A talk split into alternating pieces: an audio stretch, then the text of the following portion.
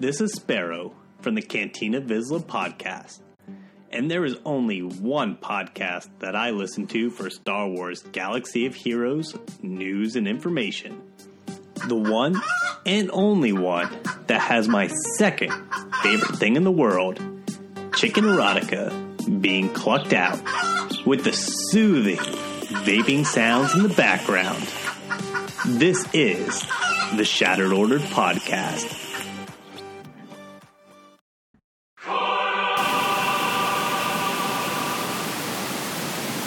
What a piece of junk! This is the Shattered Order podcast. Go switch off! If you're looking for Star Wars Galaxy of Heroes news, information, and theory crafting, you found the podcast you're looking for.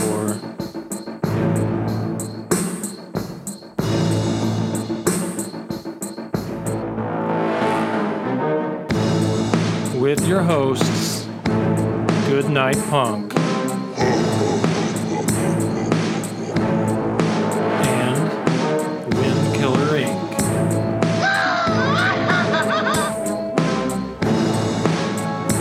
We would be honored if you would join us.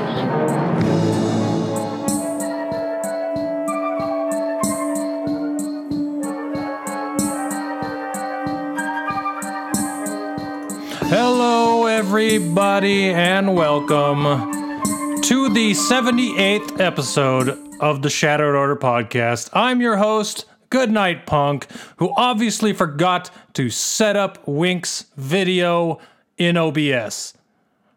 I'm here with my good friend Wink. He's here. You just can't see him. What's going on, Wink? Unbelievable. Where am I at? I can't even see myself. This is crazy. We'll, I am this doing will be uh, under control in two seconds. Yeah, all right. Promise.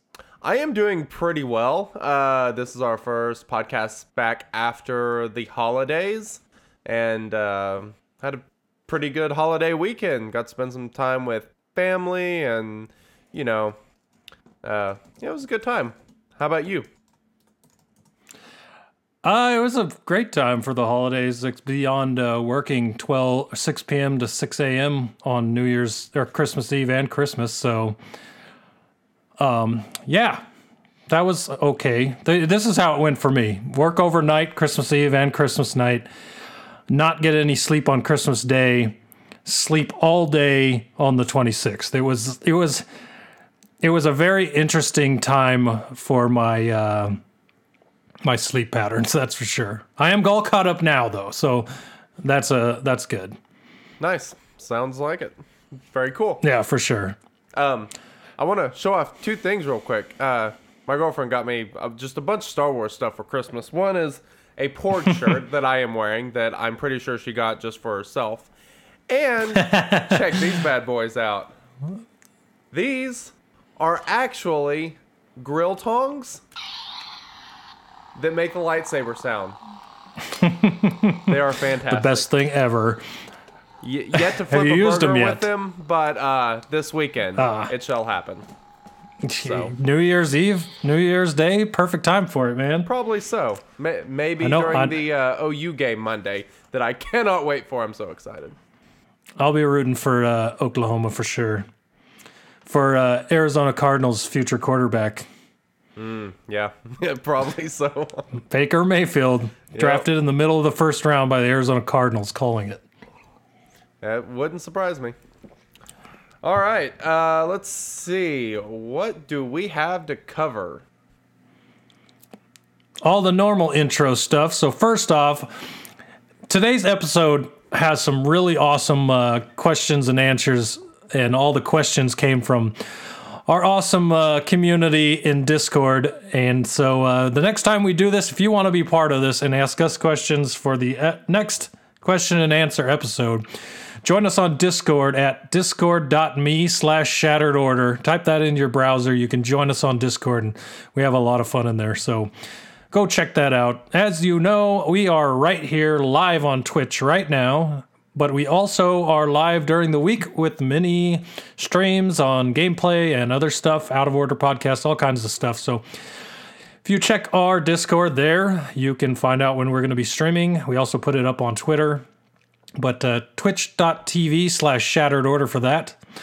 If you want to find out if we're streaming on Twitter, you can go at Shattered Order. That's where we're at there. And uh, yeah, so that about sums up all the uh, places you can find us. But uh, I want to I want to announce the winner of the intro contest. Now, there are a lot of really good ones, but there was one that when I listened to it, I just cracked up laughing.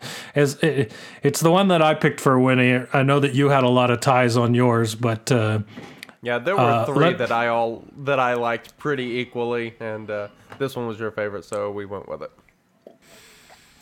Why don't you play that for the listeners again? Let's do it. This is Moly Moly Mole from the Tauntaun Sleeping Bag Company, and you're listening to... What's that, honey? No, I'm just recording something for a podcast. A podcast. It's like a radio show that I download to my phone. Y- yes, it's about my Star Wars game. It's it's just it's a couple of guys talking about the game. Um, I get like news and theory crafting. Yes, theory crafting. That's a real word. Okay, thanks, honey. You are listening to... Yes, dear, I'll take out the recycling. You were listening to the Shattered Order podcast. That was pretty good. Congratulations, M four, pretty for uh, winning the intro contest. I will message you on Discord and get you your twenty dollars gift card. And this is something that we'll probably do again in a couple months. So start thinking now. If you got something in mind for a funny intro, I will uh, gladly... shell out a nice gift card for another winner when we do this again. Yep. So I'm gonna have to make this a more regular thing.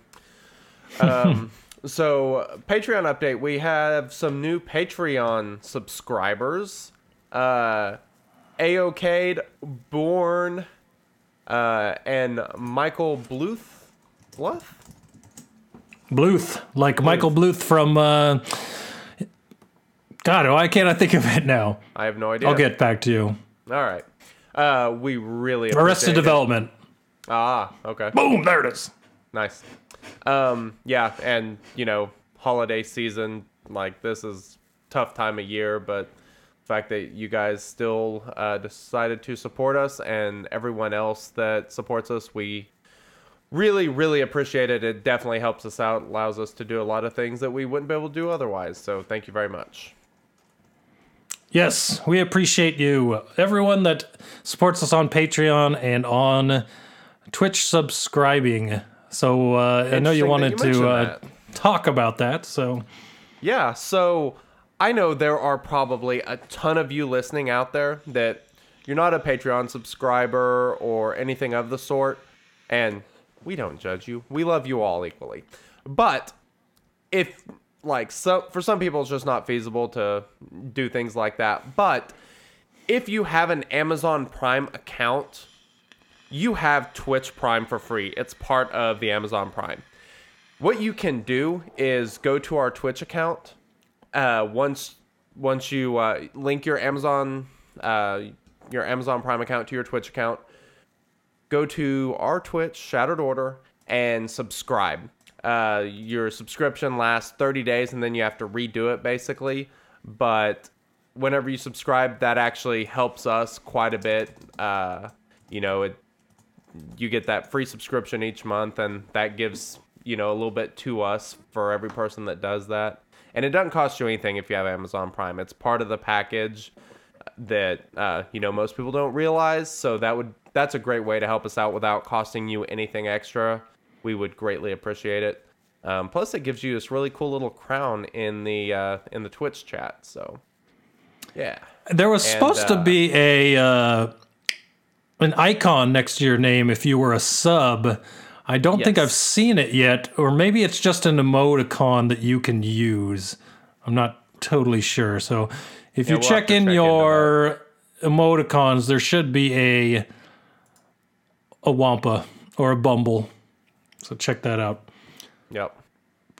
Um, and something we're going to do for our Twitch subscribers on our little splash screen for the beginning of podcast episodes in the future, what we're going to do is take everyone who is a Twitch subscriber and we are going to put your name on that splash screen so everybody can see before we start the podcast. It's going to be awesome. Yep. Throw all our Twitch subs on the intro that we play before the podcast. So little shout out to you guys. Indeed. All right. So... Let's uh, let's talk about the January calendar before we get into this long list of Q A questions we got. But I just yeah. want to mention a few things here. And uh, yeah, so Finn and Poe are the login characters for January. Now, this doesn't surprise me in the, in the fact that we know that there's still characters for The Last Jedi that they're bound to introduce.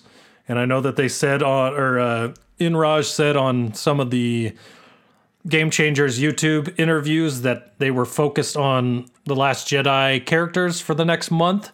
So I'm not surprised to see two characters that are from the new trilogy as the logins. But I something I find interesting, and I know that you were talking about this earlier in Discord, mm-hmm.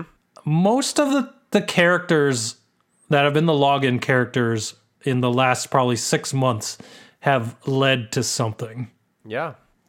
So just to kind of run that down real quick, somebody actually drew this out and wrote on it. I think it was, was it Meowbaka that did this? If I remember correctly. It is Meowbaka. Uh, sorry. Mew, uh, it's Mewbaka, I'm pretty sure. Anyway. Uh, um, so in July, the login was Chief Chirpa, and then, you know, we ended up getting the Ewok events. And then August, Luke Skywalker led into C L S. Then Captain Phasma to B B eight, then Talia to Mother Talzin, then your uh, First Order TIE Fighter and pilot to Kylo Ren Unmasked, and then there was the Rey Scavenger that led to Jedi Training Rey. Now we get into January, and there's Finn and Poe. Very interesting. Um, I know what my, like, kind of what I kind of started thinking about at first was, but uh, I'm curious, what was your first thought?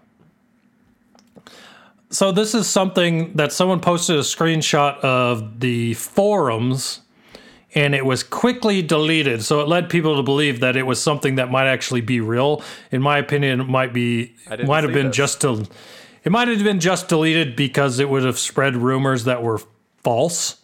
In any case, it's got my mind racing, true or false.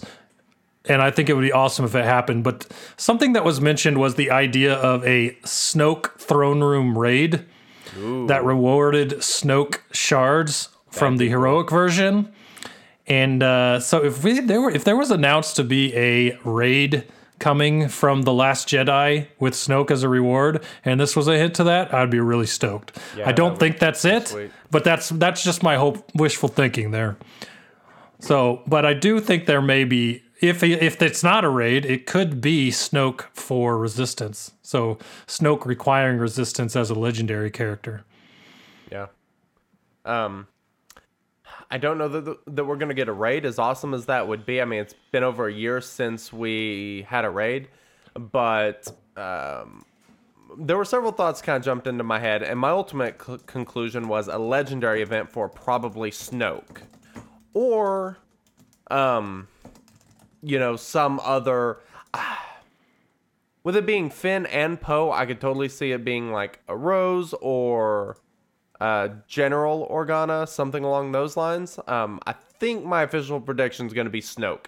But could also see maybe a new Finn and Poe. I mean, we, so we have a Rey from the first movie, a Rey from this movie. The only problem is Finn and Poe don't necessarily change a whole lot, so... That might be part of the problem. I don't know. Um, but it sounds like these are the, you know, this is the Finn and Poe that's already in the game that we're getting as logins, which, judging by the history, they're kind of helping newer players get these characters, and it's a hint as to what's coming next, which is, you know, my prediction going to be a legendary event.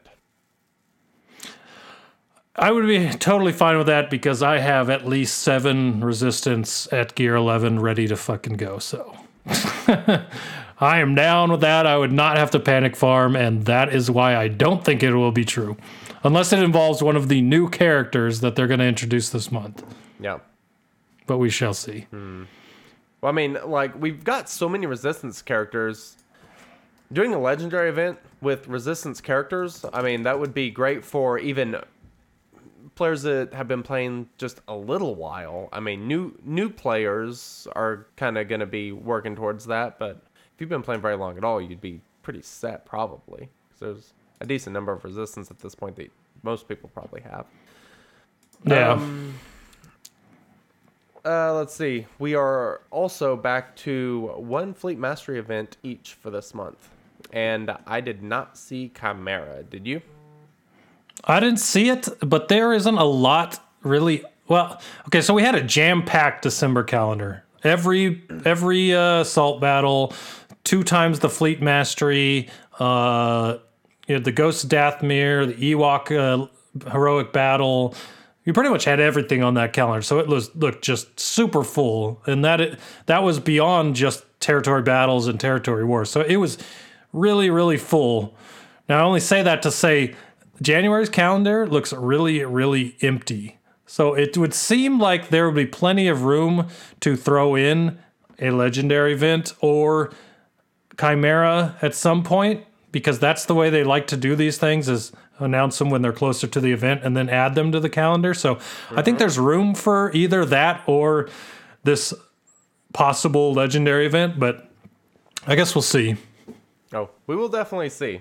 Ho- you know, hopefully it's something awesome. I think it will be, but I mean, we've only gotten three, or well, I guess four characters from the new movie: Special Forces TIE Fighter Pilot, Kylo Ren Unmasked, B B eight, which is, I mean, really kind of B B eight from the first movie. He didn't change a whole lot, I guess, but I mean, all of his abilities are kind of detailed from the first movie. And then you get to Jedi Training Rey, and you know, that's pretty much the only characters we have for the new movie. So, um, yep, yeah, three characters from the new movie so far. Yeah. That's I mean, ridiculous. The movie's been like out seven at this point for Rogue One. Yeah. So, I mean, I have a feeling that the next month or two, we're going to be bombarded with uh, characters. I mean, I, I wouldn't be surprised to see two or three this month, maybe. Um, and then at I some, hope so. And then honestly, at some point, uh, Special Forces TIE Fighter and Kylo Ren should be, you know, becoming available, because they were actually released in November. So we're getting close to that point where um, next month or so they'll be farmable. Yep, I'm totally fine with that. I can't wait to get uh, Kylo Ren Unmasked. That guy's a badass. Yeah, he's kind of awesome. I can't wait either. Uh, Ghost of Dathomir. I think that actually starts about the time we get done with this podcast. Um, yeah, on, pretty much. On the first of You know, well, I guess the end of this month. And wait, that that is the Ghost of Dathomir. No, I'm not crazy. I'm reading the notes. I might have written the wrong thing.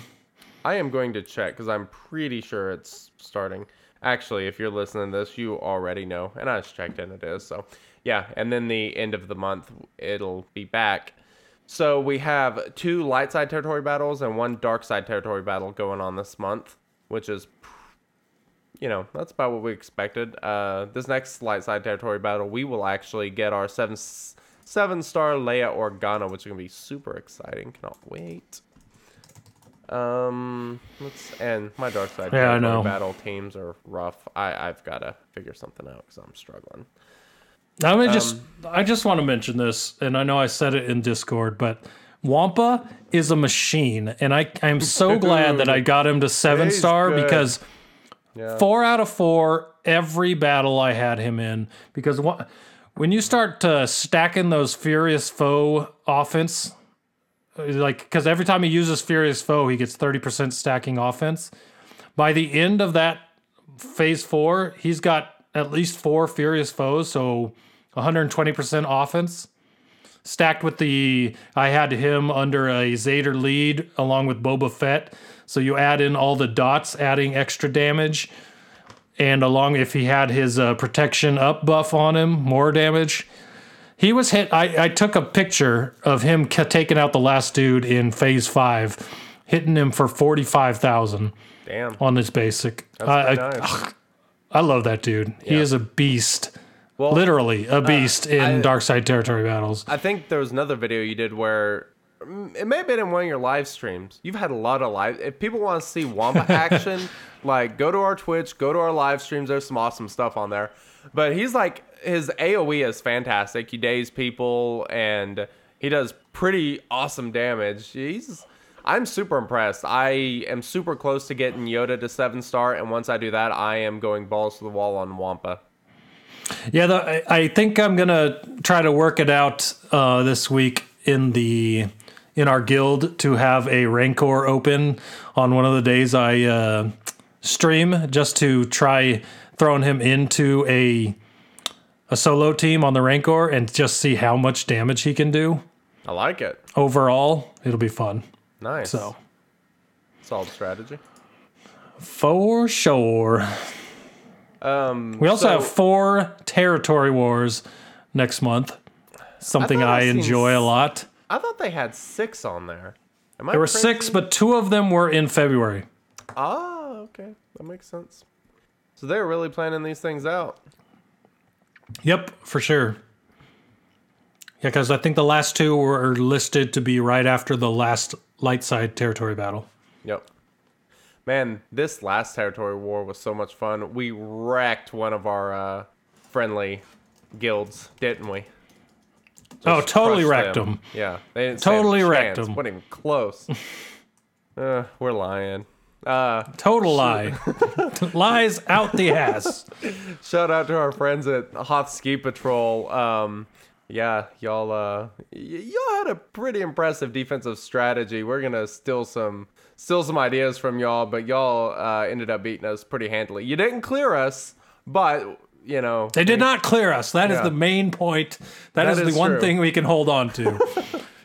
yeah, but it, it, I'm telling you what, uh, you know, getting uh, more friendly with our friends from Hoth Ski Patrol over the past month and then actually ending up fighting them in territory wars. Yeah, made that was this, pretty funny. It made it a lot of fun. And I yeah. don't care that we lost because it was just. It was just a fun three days to uh, go back and forth. So yes, it was. Definitely a lot of fun. Yep. So one thing I'd like to mention territory war-wise, uh, just kind of totally random, just it, I kind of started thinking about it today whenever I was looking at rewards and everything. So we're right on that cusp of almost being at one hundred twenty million galactic power. So this is something that we're kind of thinking about as far as trying to push people into getting getting the entire guild to one hundred twenty million. And at that point, once we're there, like, we typically try to not encourage people to, you know, get in the territory war if they can't do anything. However, mm-hmm. once we hit one hundred twenty million, that complete strategy changes, because whether you win or lose, you're guaranteed one more Zeta either way. One additional mm-hmm. Omega, you get more gear.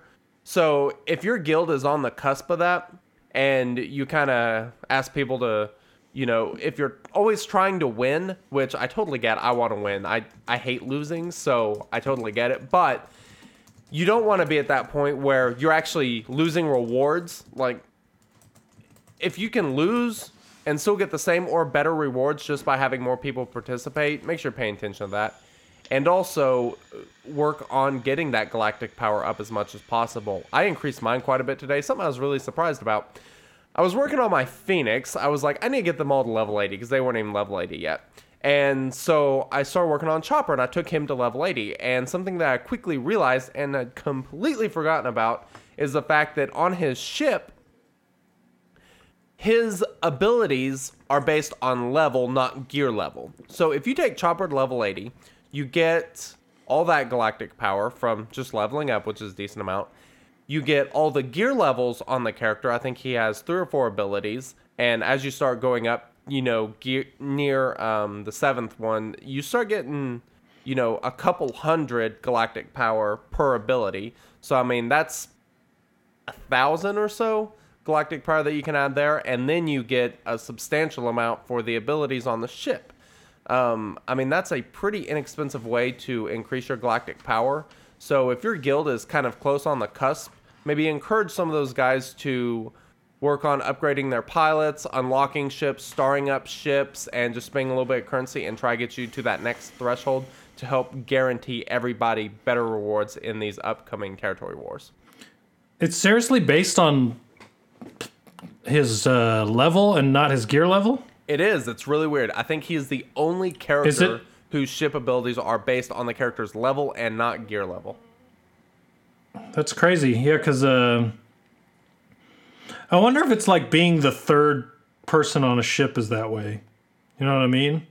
Uh, I don't think so, because the other Phoenix ship is not like that. Yeah, um, neither is Cassian's U-Wing. Yeah. Huh, that's crazy. Yep. Well, you heard it here first. Level up your uh, chopper, because you don't have to have gear on him to buy all his abilities. Yep.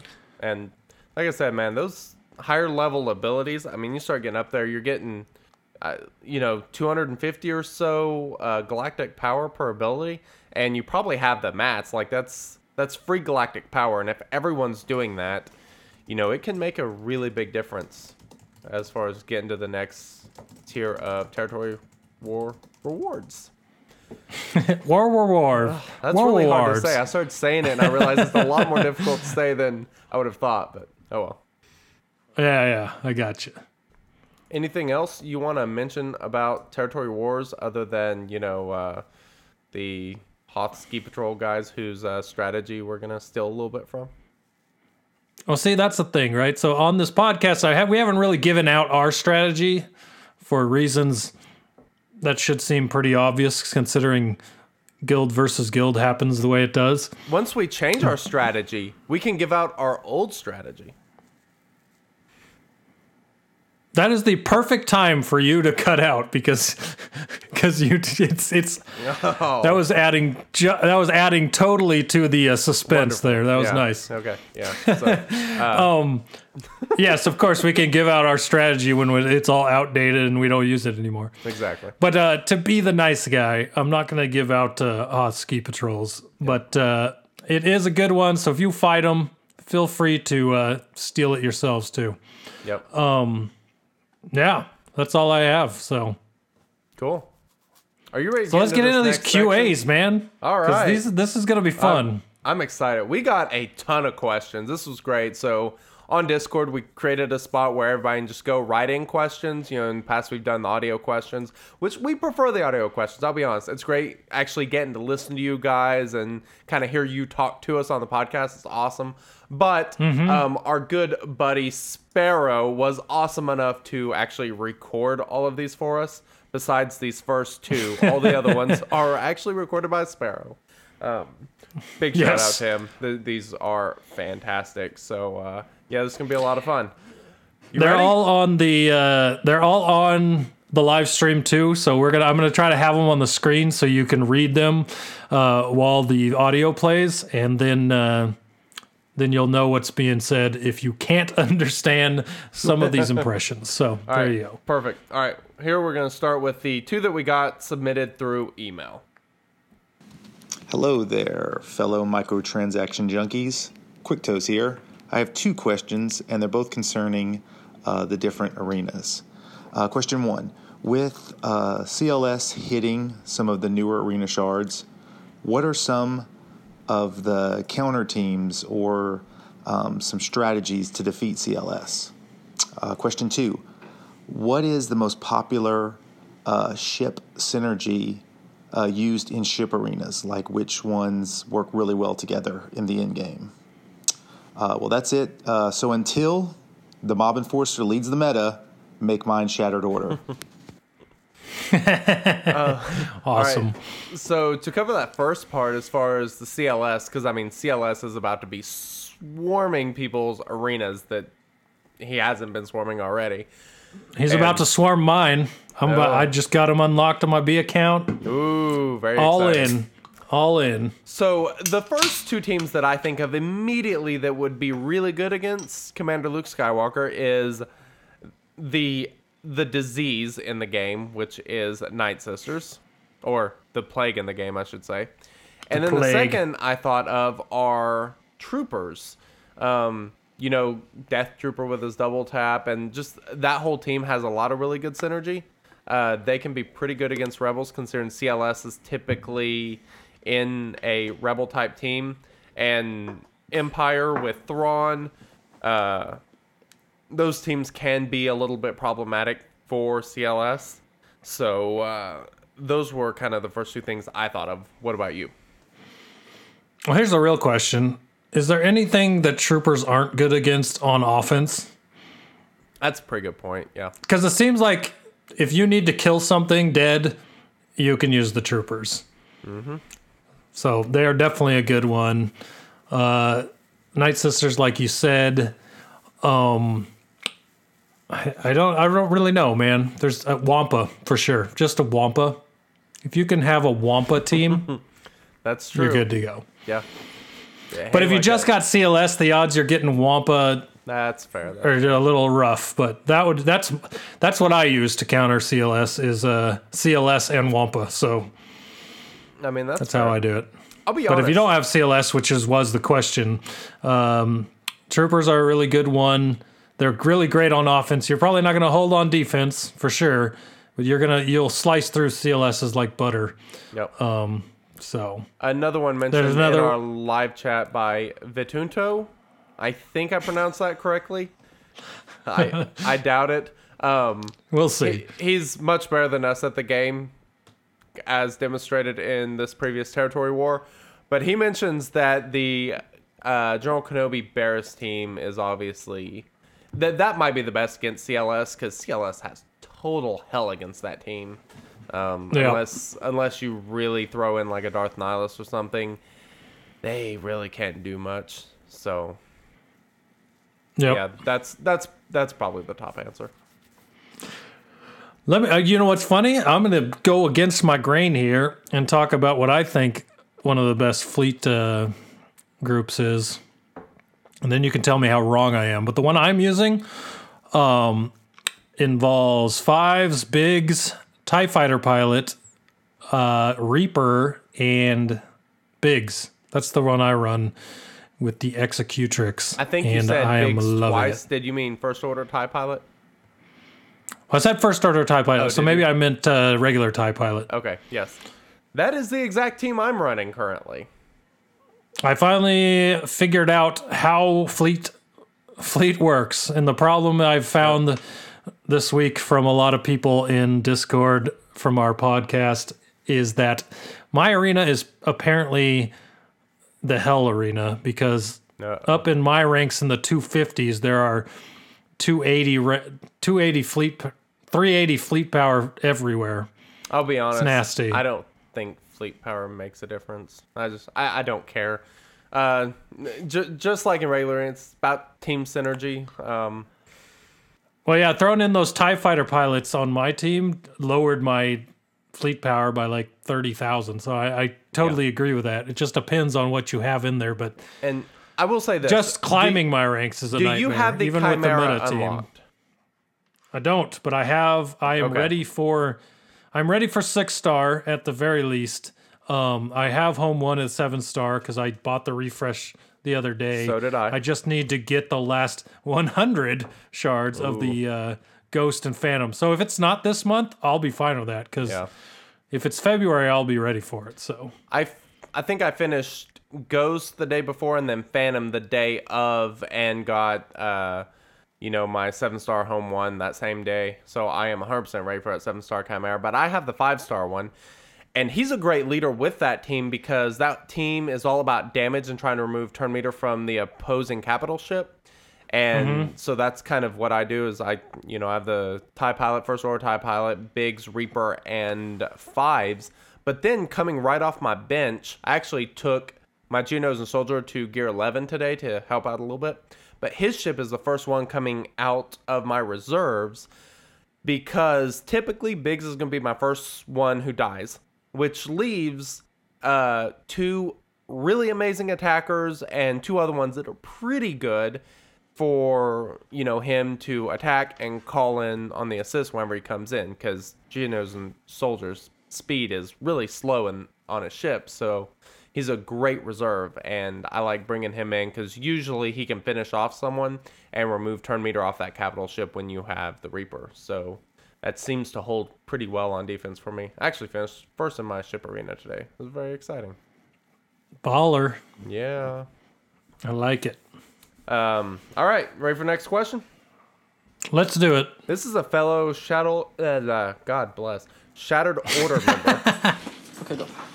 Hi, Wink and Dan. I am an Imperial loyalist who wants to know how to defeat those pesky Night Sisters. Please give me multiple options. Thanks.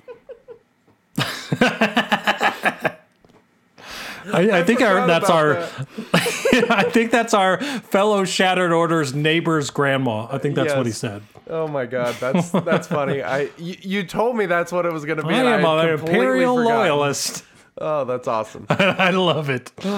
So, uh, pesky Night Sisters. Um, all right, so Wampa. Sorry, that's probably wrong. Um. I think Wampa's the answer just about every question at this point.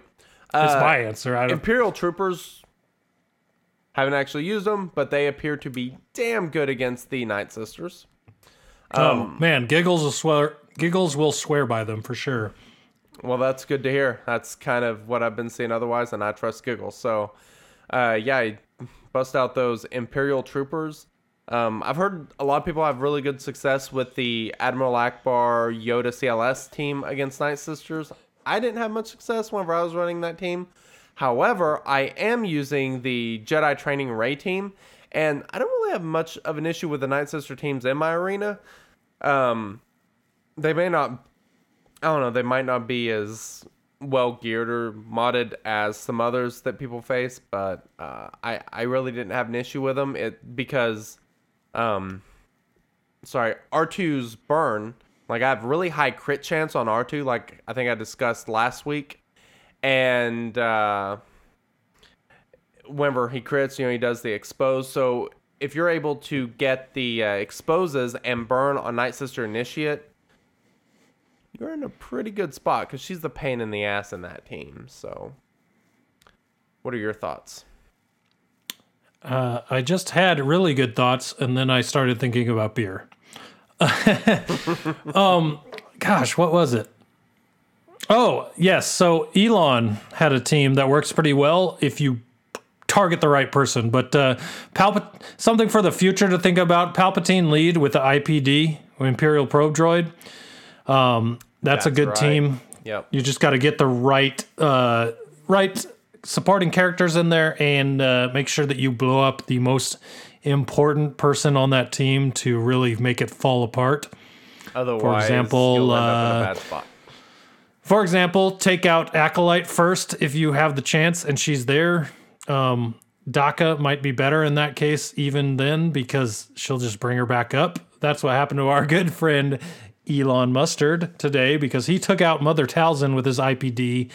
And Daka brought her back up on the next time Daka took a turn. So that turned the whole battle for him. But um, I P D taking out one of the most important key parts of a um, Night Sister team can really tear it apart. So that's one for sure. Yep. Um, our H S P friends in the chat uh, also mentioned Wigs with Lando as a good option. I hadn't thought of that, but... That's a really oh, good Oh, yeah, for point. Sure, because strong A O E. A O Es are really good against Night Sisters as well. Yeah. Because they're all hiding behind that zombie if he's in the team. Yep. And uh, you want ways to kill them back there without having to deal with the zombie or when he's off of his taunt. Off of his taunt. So, yeah, yep. Strong A O Es are good against Night Sisters. Absolutely. And also so. uh, Phoenix and Ewoks as potential good options. For sure. It looks like Niccolo Nick I keep saying Niccolo Nereo, our patron. Patreon is next. I cannot talk. Um all right, so before that I have a more important question. This is a question coming from me. What are you drinking? Ah, okay, there you go. I am drinking a Golden Road Pi- Palisades Pineapple. It's a pineapple and apricot wheat ale that I love. I drink this thing all the time. Every time I can buy a six pack of this, I will drink it all day long. Actually, I bought three six packs for New Year's today, so nice. I'm set. But I love this stuff. Sounds pretty delicious. Uh, I am not having beer. I am having um, glass of whiskey and Coke, and it is quite delicious. And if you look in there, you know what you see? Ah? Death Star Ice Cube. Ah, yes. Yes. I love it. Death Star Ice. And I also put a link to the Death Star Ice on our Twitch page. So if you need one of those, go there. You know, that will help us out. But uh, yeah, go get yourself some Death Star Ice because it's awesome. That is pretty awesome. All right. Next question. All right, Nick. This is Niccolo Nereo. What is the one team or faction you can never see yourself finishing or grinding? An example for me is I cannot currently see myself completing a Jedi team. All of Gear twelve. Wouldn't see me finishing. Kinda sad how Jedi are one of the icons of Star Wars. I'm with you, Nick. Uh, my Jedi are absolutely horrid. Um, that's why I went for Wampa first, because I didn't... And as it turns out, Hoda is great with people that aren't Jedi, but uh, that's why originally I didn't go with Hodas, because my Jedi are absolutely terrible. But as far as I really... I want good Jedi, but I probably won't finish them until uh, they get a rework, because right now I just don't see the value in it. Um, I, I have dark side, I have light side territory battle teams that don't involve Jedi, so I really have no need to level them right now unless they got a rework. So I see what you're saying there. Um, as far as, you know, factions go, it, can I take a cheap route and say separatist? that, uh, yeah, that's a pretty good one. I mean, I hadn't thought about that. Uh, uh, Tusken Raiders. Okay, it's another one. Tusken. Yeah. I, well, but I, I don't they're see not myself a full going for them. Part of the pro- so, um, I mean, for me, the answer is pretty easy. It's clones. Like, don't, don't know, don't care, not gonna finish them. Whatever. That's easy. So yeah. I think my answer, honestly, Tusken is wrong, because if they added two more Tuskens and made a Tusken team and reworked the ones they have, that would be like my main team, because there used to be a Star Wars trading game, like back in the day when I was in high school, that I played the crap out of, and I was the only one of my friends, probably about thirty people that played this game at my school, that played an all Tusken deck because I thought it was the coolest thing ever. And uh, if there were Tuskens... If there was a Tusken faction in this game that actually worked, I would play the crap out of it. I think that my answer is going to be Jedi two until they get a rework. Understandable. So, yep. That's mine. All right. Next question. Hello. This is Antuki, and I would like to play a game. What are your thoughts on the metas? Which meta has been the best slash most fun for you? Which meta has been the fairest? Skill and strategy, not R N G dependent. And finally, which meta was the least enjoyable to you? And remember, answer truthfully. I'm listening. We got you, Antuki. We got you. Well done. Why don't you go first? Um, all right, so I'll just run down, answer all three. Uh, the the meta that's been the best, most fun for me was obviously back in the days of the fast Stormtrooper Han. Uh, that was, you, you know, you know. Mm-hmm. Um, the Ferris skill and strategy, not R N G dependent. That that I think is actually really tough. I kind of dream think, team. The dream team. I'm you, telling you, know, you, that might be the fairest too. That might be my answer. Your skill both. and strategy during the Dream Team yeah. era was amazing. That that's a good point, because to this day I am still impressed by your uh, ingenuity with too. that team. Yes. No doubt about it. Um, I mean, that was that was all strategy. It wasn't R N G. It was, I mean, yeah. So, um. That that that was a really good meta, and honestly, I kind of think where we're at in the game right now is really interesting, because there's about, I mean, there's five or six teams, and they're all synergy based, um, and everyone can beat everyone. It's really good, um, and then uh, the least enjoyable meta was obviously the Dooku meta. Make just, I I think I just threw up in my mouth a little bit. Go ahead. um, let's see. Which meta has been the best, the most fun? You know what's funny is, and, and this isn't, this might not even be a meta thing, but I think that back in the day when this game first came out, I think the most fun I had was running a Phasma lead. Phasma was my lead for probably eight months. I used Phasma lead. And while I did not make, I still have never made a top ten finish. I know. Why do I have a podcast? Wow. But uh, my favorite lead was Phasma, and I've always had the most fun with Phasma because it didn't matter what you put with her. You could change it daily, because back then it was easy to that. get... Yeah. It, back then it was easy to get everyone to uh, gear eight or nine, where which was the max at that point. So you could kind of just interchange whatever you wanted in the team to make it fun, and they would assist each other and everything else. So that was the most fun for me. Uh, that was back when, that was back in the beginnings, towards the end of when I used her, was back in the beginnings of Dooku and Old Ben meta. But uh, yeah, that, that was probably the best for me. Uh, the fairest, I'd say probably right now, only because uh, skill and strategy, not R N G dependent. I, I'd say right now is probably the best. I think they've put the game in a nice place where you can use multiple teams to get to the higher ranks and stay there. Um, kind of, kind of is at the point now again where if you have the god mods or you have the best geared characters with decent mods on them, you're going to stay up there, and it'll be harder for people to break into those spots, which means that's going to get destroyed here soon. But uh, I think it's fair right now with the way things are. Um,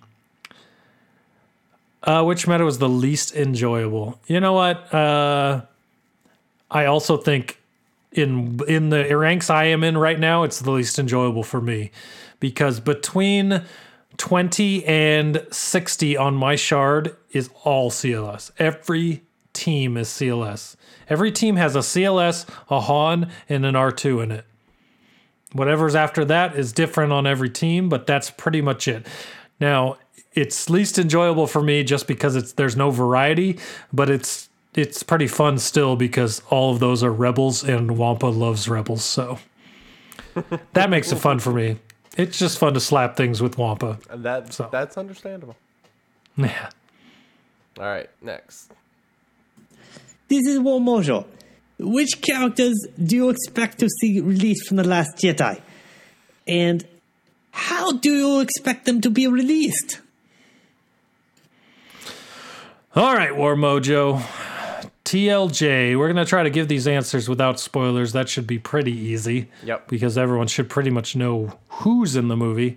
Maybe not what happens with them, but uh, I can list probably three characters off the top of my head that I think for sure will be in the game. And I think that's Rose, uh, D J, the Slicer slash Master Code Breaker, because I don't know why they didn't just use Slicer. Um, and uh, what was the other one? Praetorian Guards and oh, I hope so. a new type of uh, First Order Stormtrooper. Uh, that'd be really cool, like a new First Order tank that's the Praetorian Guards. That would be really cool. I would dig I, it.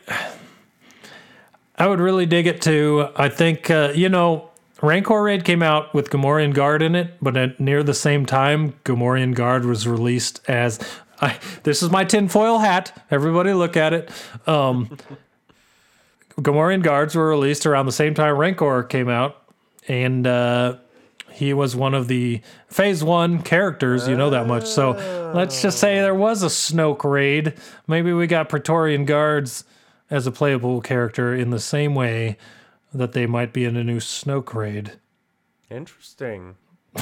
So Assassin twenty-one oh seven in the chat brings up a really interesting point of something we didn't even talk about, which was the hint for this week. The price of treason was the what's ahead uh, thing. Um, hmm. And he mentions that, uh, you know, a lot of people thinking Praetorian guards over that, which, you know, wouldn't surprise me. Um, it would surprise me, however, because the other side to your coin, which I think you were going to, was that the First Order Stormtrooper Executioners were literally says in their bio that they were the group of the Stormtroopers that were tasked with uh, disciplining those that tre- committed treason against the First Order. So... yeah. My guess is the First Order Executioners. Interesting. That's my guess. Okay. Interesting. That's why I said another First Order Stormtrooper character, because I yeah. think that's the, what that was hinting at. Okay.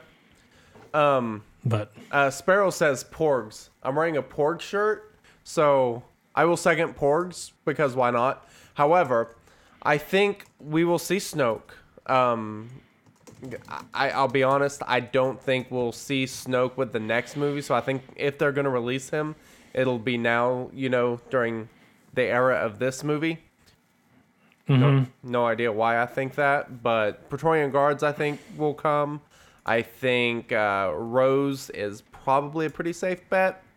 Um, mm-hmm. General Organa, if she's going to come out, she probably has to come out with this movie. I mean... Um, you know, Carrie the, Fisher's not with us anymore. She's not going to have a prominent role in the next movie. We, I mean, we don't know what her... There's literally... If she's in the forward. next movie... If she's in the next movie, depending on what happened, we might be giving spoilers. Whatever. There are no scenes in the next movie for Carrie Fisher recorded. So, that's what if she's in is. the next movie, then uh, I would be very surprised. Yeah. So... That's just kind of one of those things. Uh, that's kind of hard to say. Um, but, you know, hopefully we get like a Praetorian Guard, um, Snoke. Get, we need more dark side characters because of, uh, you know, the dark side territory battles that are coming up. So hopefully we get some of those characters. Um, and, you know, hopefully we didn't just spoil anything. Uh I don't think, I don't we, think did. we did. I think I we're think good. We think uh, we we're just talking about characters. All right. Yeah, that no. just, uh, it was good. It was good. Um, right. Yeah, I heard about Meowbaka getting banned on Reddit today. Yeah. He's like, awesome, dude. H- him and Reddit if you don't do it once in your life, why not? YouTube. So, yeah. yeah. We've been banned on YouTube, you know? Too hot for YouTube. Um, all right. You ready for the next one? Yep. Hello, this is Sandshoes. With all the combos of teams out there for Arena, what teams would you suggest to gear to make a solid run in Arena? I'm currently sitting at two fifty and want to start moving up. Hmm. This is tough. It's, I mean, this... This comp- question is completely dependent on where you are. What in the game. You have? Yeah. Yeah, like, so, it's tough. Um, as far as how long you've been playing. The biggest so, team that I would, that I would recommend, the two biggest teams I would recommend right now really require in-game characters. For example, the Admiral Akbar, Hoda, C L S teams, or the Return of the Jedi Ray with B B eight teams. Yep. Like, those are literally in-game teams. If you, you really hard characters to get in those teams. So those would be the ones I'd recommend. If you don't know what they are, you're obviously in our Discord, so just ask us. But uh, as far as that goes, uh, C L S teams are good. Um, on newer shards, things with Beirut in them are still ridiculously good, as yes. along with Wigs. Yep. Um, even Phoenix teams to an extent on newer shards are really good on uh, on in arena, especially if you throw some Zetas on them. Once you get them, they can be still be really good there. Um, uh, go ahead. um, I'm gonna kind of be a cop uh, cop out on this question a little bit and say General Kenobi's good on every damn team in the game. Raidhan could always have a place because of his yep. stuns and his guaranteed first move. Um, I, th- those two are super safe. Admiral Akbar and Hermit Yoda, you can always work on getting those, and I think those teams are really good. They're pretty hard to stop. Um, man, I, outside of them, I guess I will say Phoenix is always a good investment. Um, Resistance is always a good investment. And Kenobi Barris is always a good investment. I don't yep. think you can go wrong with those teams. I think you can always come up with some sort of variation. I, and this is something I've always talked about is with your arena teams is trying to not move too many characters in and out of your arena at a time. And, you know, uh, just kind of have it be like a rolling wheel where you're slowly changing things, but you're still getting somewhere. Um, I think that, that part's really important. So, um, yeah, I would say characters kind of like that. Um, Old Ben's another one. I love me some Old Ben, as you probably know. Dude, but now that I have him seven star from when I got C L S, he's awesome. Even right? at Gear nine, I love that dude. He's yeah. so fun. I don't. I can't tell you how many times I've thought, oh, I really want to uh, Zeta him, and then I thought, but he's Gear nine. I'm going to have to wait till I Gear yep. Gear eleven or twelve him. Mm-hmm. But yeah, I love Old Ben. Yep. Part of the reason I love Jedi training Rey. Her mind tricks are pretty great, too. Oh, yes. Indeed they are. Indeed they are. Yeah. All right. Next question. Hmm. Oh. Hi. This is Kurt Design. How do you think the trajectory of this game has been shaped? Was it out into the wild and they've been reacting ever since? Or is there a five-year plan floating around C G with how and when they expect it to shift in different directions? A combination is also entirely possible. Thanks, and have a fun show. I All think right, Kurt. This is a fun question. Um, yeah, for sure. When, when I first started playing the game, you kind of seen that there was some sort of path that they might be taking. But the longer the game goes on, I'm less convinced that there is a set path like a road, and it's more like a river that things really do change. And this is something we've always heard devs talk about is like how they'll introduce a character and that brings up something that they never expected. I mean, it's hard to envision every possible uh, counter and variation of a character when you introduce something new. Just because the number of people playing, the amount of theory crafters out there, people can come up with things. And I I don't think that, the, like, I think there's probably some sort of long-term plan as in, hey, you know, we would like to be able to get this feature, and then we would like to get this feature. But it's kind of hard to really iron out an exact plan when there's so much that just kind of changes as we go. I mean, as far as the movies and movie dates, you know, maybe getting changed or something. I mean, you, you can't have a five-year plan without knowing when the movies are coming, and they've changed the movie release times yeah, for sure. multiple times. So that mm-hmm. kind of kills that there's a long-term plan and that they kind of have to work in. I, I assume if you go into C G's office, there's a board and there's what they want to get done this month. There's what they want to get done in the next three months, by the end of the year, the next six months, year.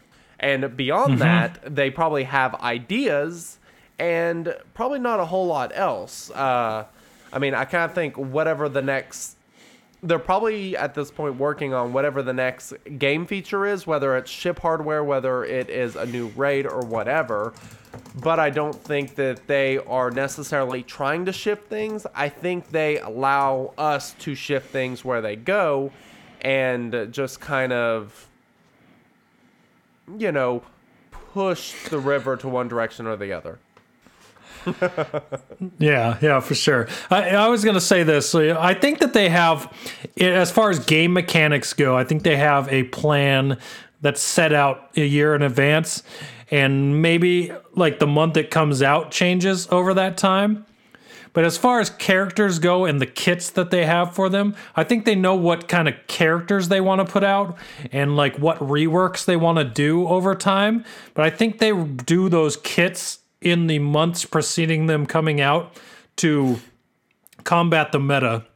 You know, they've said that they mm-hmm. they they uh, build their kits to combat the meta as they come out. So, you know, it makes perfect sense, because if something comes out that completely they did not see coming, that just takes over the meta, right? They're not going to wait six months to put out a character to fix the meta, to make it more uh, competitive. They're going to react to that immediately to do something, whether immediately is a month, two months, two weeks, two months, you know, they're going to fix that. And that's how they do it with these characters and the teams they rework and everything else. So I do think that as far as characters go, it's a uh, on-the-fly thing.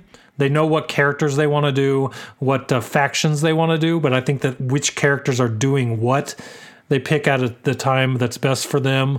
Um, as far as, as game mechanics, like a new raid, they probably have a, a they probably have a window where they want to release a new raid.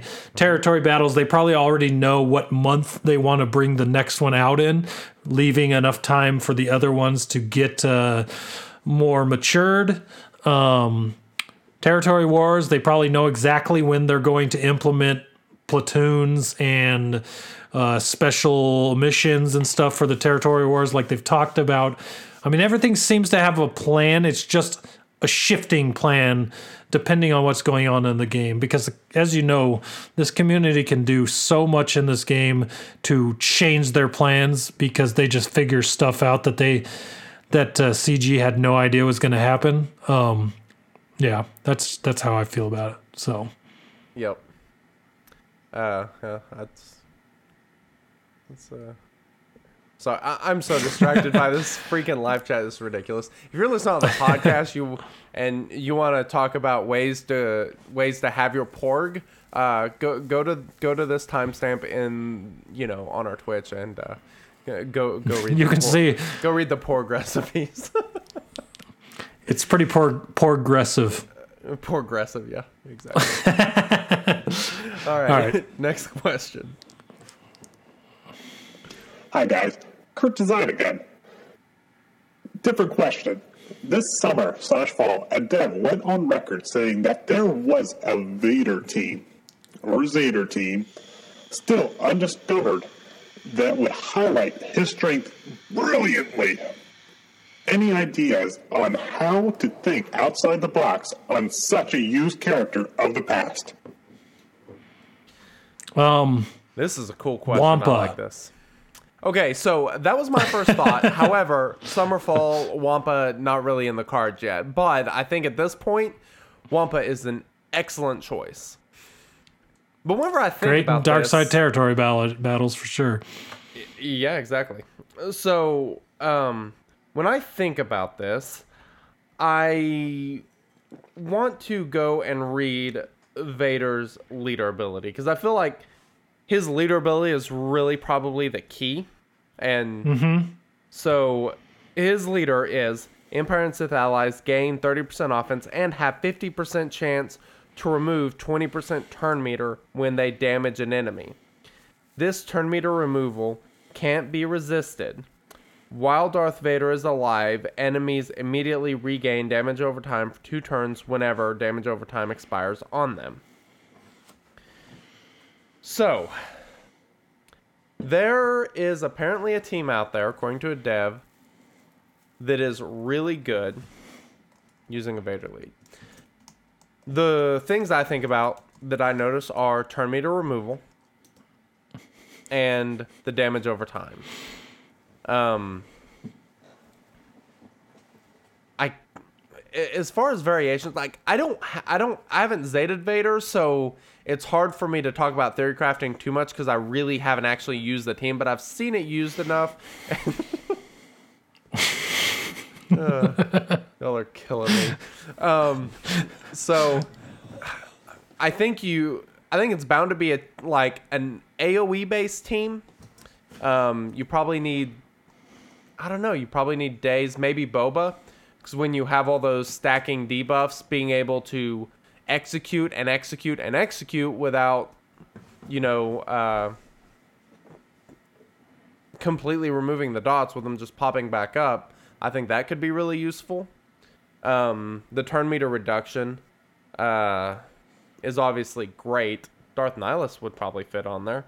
But the problem is Vader. You have to protect Vader. And I think that's kind of where I get stuck up on these Vader teams is what is the best way to protect him? Because I, I don't know. It's Stormtrooper maybe? Shore Trooper. You could do Shore and Storm. You could. Um, and then you're left with maybe like a him, Boba, and uh, Sidious perhaps. Um... You are so distracted I, I, by I the Borg recipes. I can't even. It's oh my god! It's y'all are amazing. Like this. Is, Sorry, Kurt. Uh, this this is good. A tough one to answer while reading Borg recipes in in in uh, live stream chat. Um, like, I, I I don't know what the answer to that is because no one's found it. It's really tough. I thought about putting Baston in with uh, Vader. I thought that would work. Um, okay. Just because of his basic with the double, uh, the double dots. Uh, another one is uh, Gamorrean Guard because he's a dot master, um, and you're looking for someone to protect Vader. Uh, Gamorrean Guard could possibly do it. We have already talked in depth all the time about Gamorrean Guard's shortfalls, so. That's why I really don't think it's him unless they were to fix the, his A I to taunt first. But I don't know. I really don't know what would make Vader teams better. If someone found it and were to use it, if they think it's that good, then it might be something worth people looking into. So yeah, I, I'm with you. I I just I don't know what it would be because, you know, you kill Vader and the whole team falls apart. That's part of the problem with it. Mm-hmm. Yeah. I don't know. Um, uh, yeah, may, maybe I'll Zeta Vader and just try to figure out what that team is. I, I'm kind of kidding, but he is a character I've thought about Zeding, uh, and you know maybe I will at some point, and maybe I'll figure something out. But it's it's hard to say without using it too much. But I, I mean, well, when you get your Wample, you'll want him. That's because those dots true. stay yeah. forever, which means Wampa can just keep you, hitting you people with dots. You need to be the test subject for this and figure out what that team is.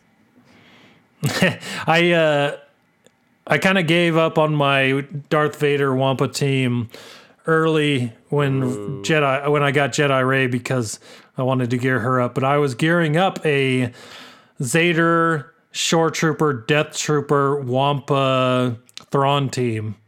And uh, I really liked where that was going, but... Uh, I've since switched with some videos I've seen of Jedi training Rey, B B eight, R two, G K, and Wampa teams that are really good. So that's what I'm working towards now.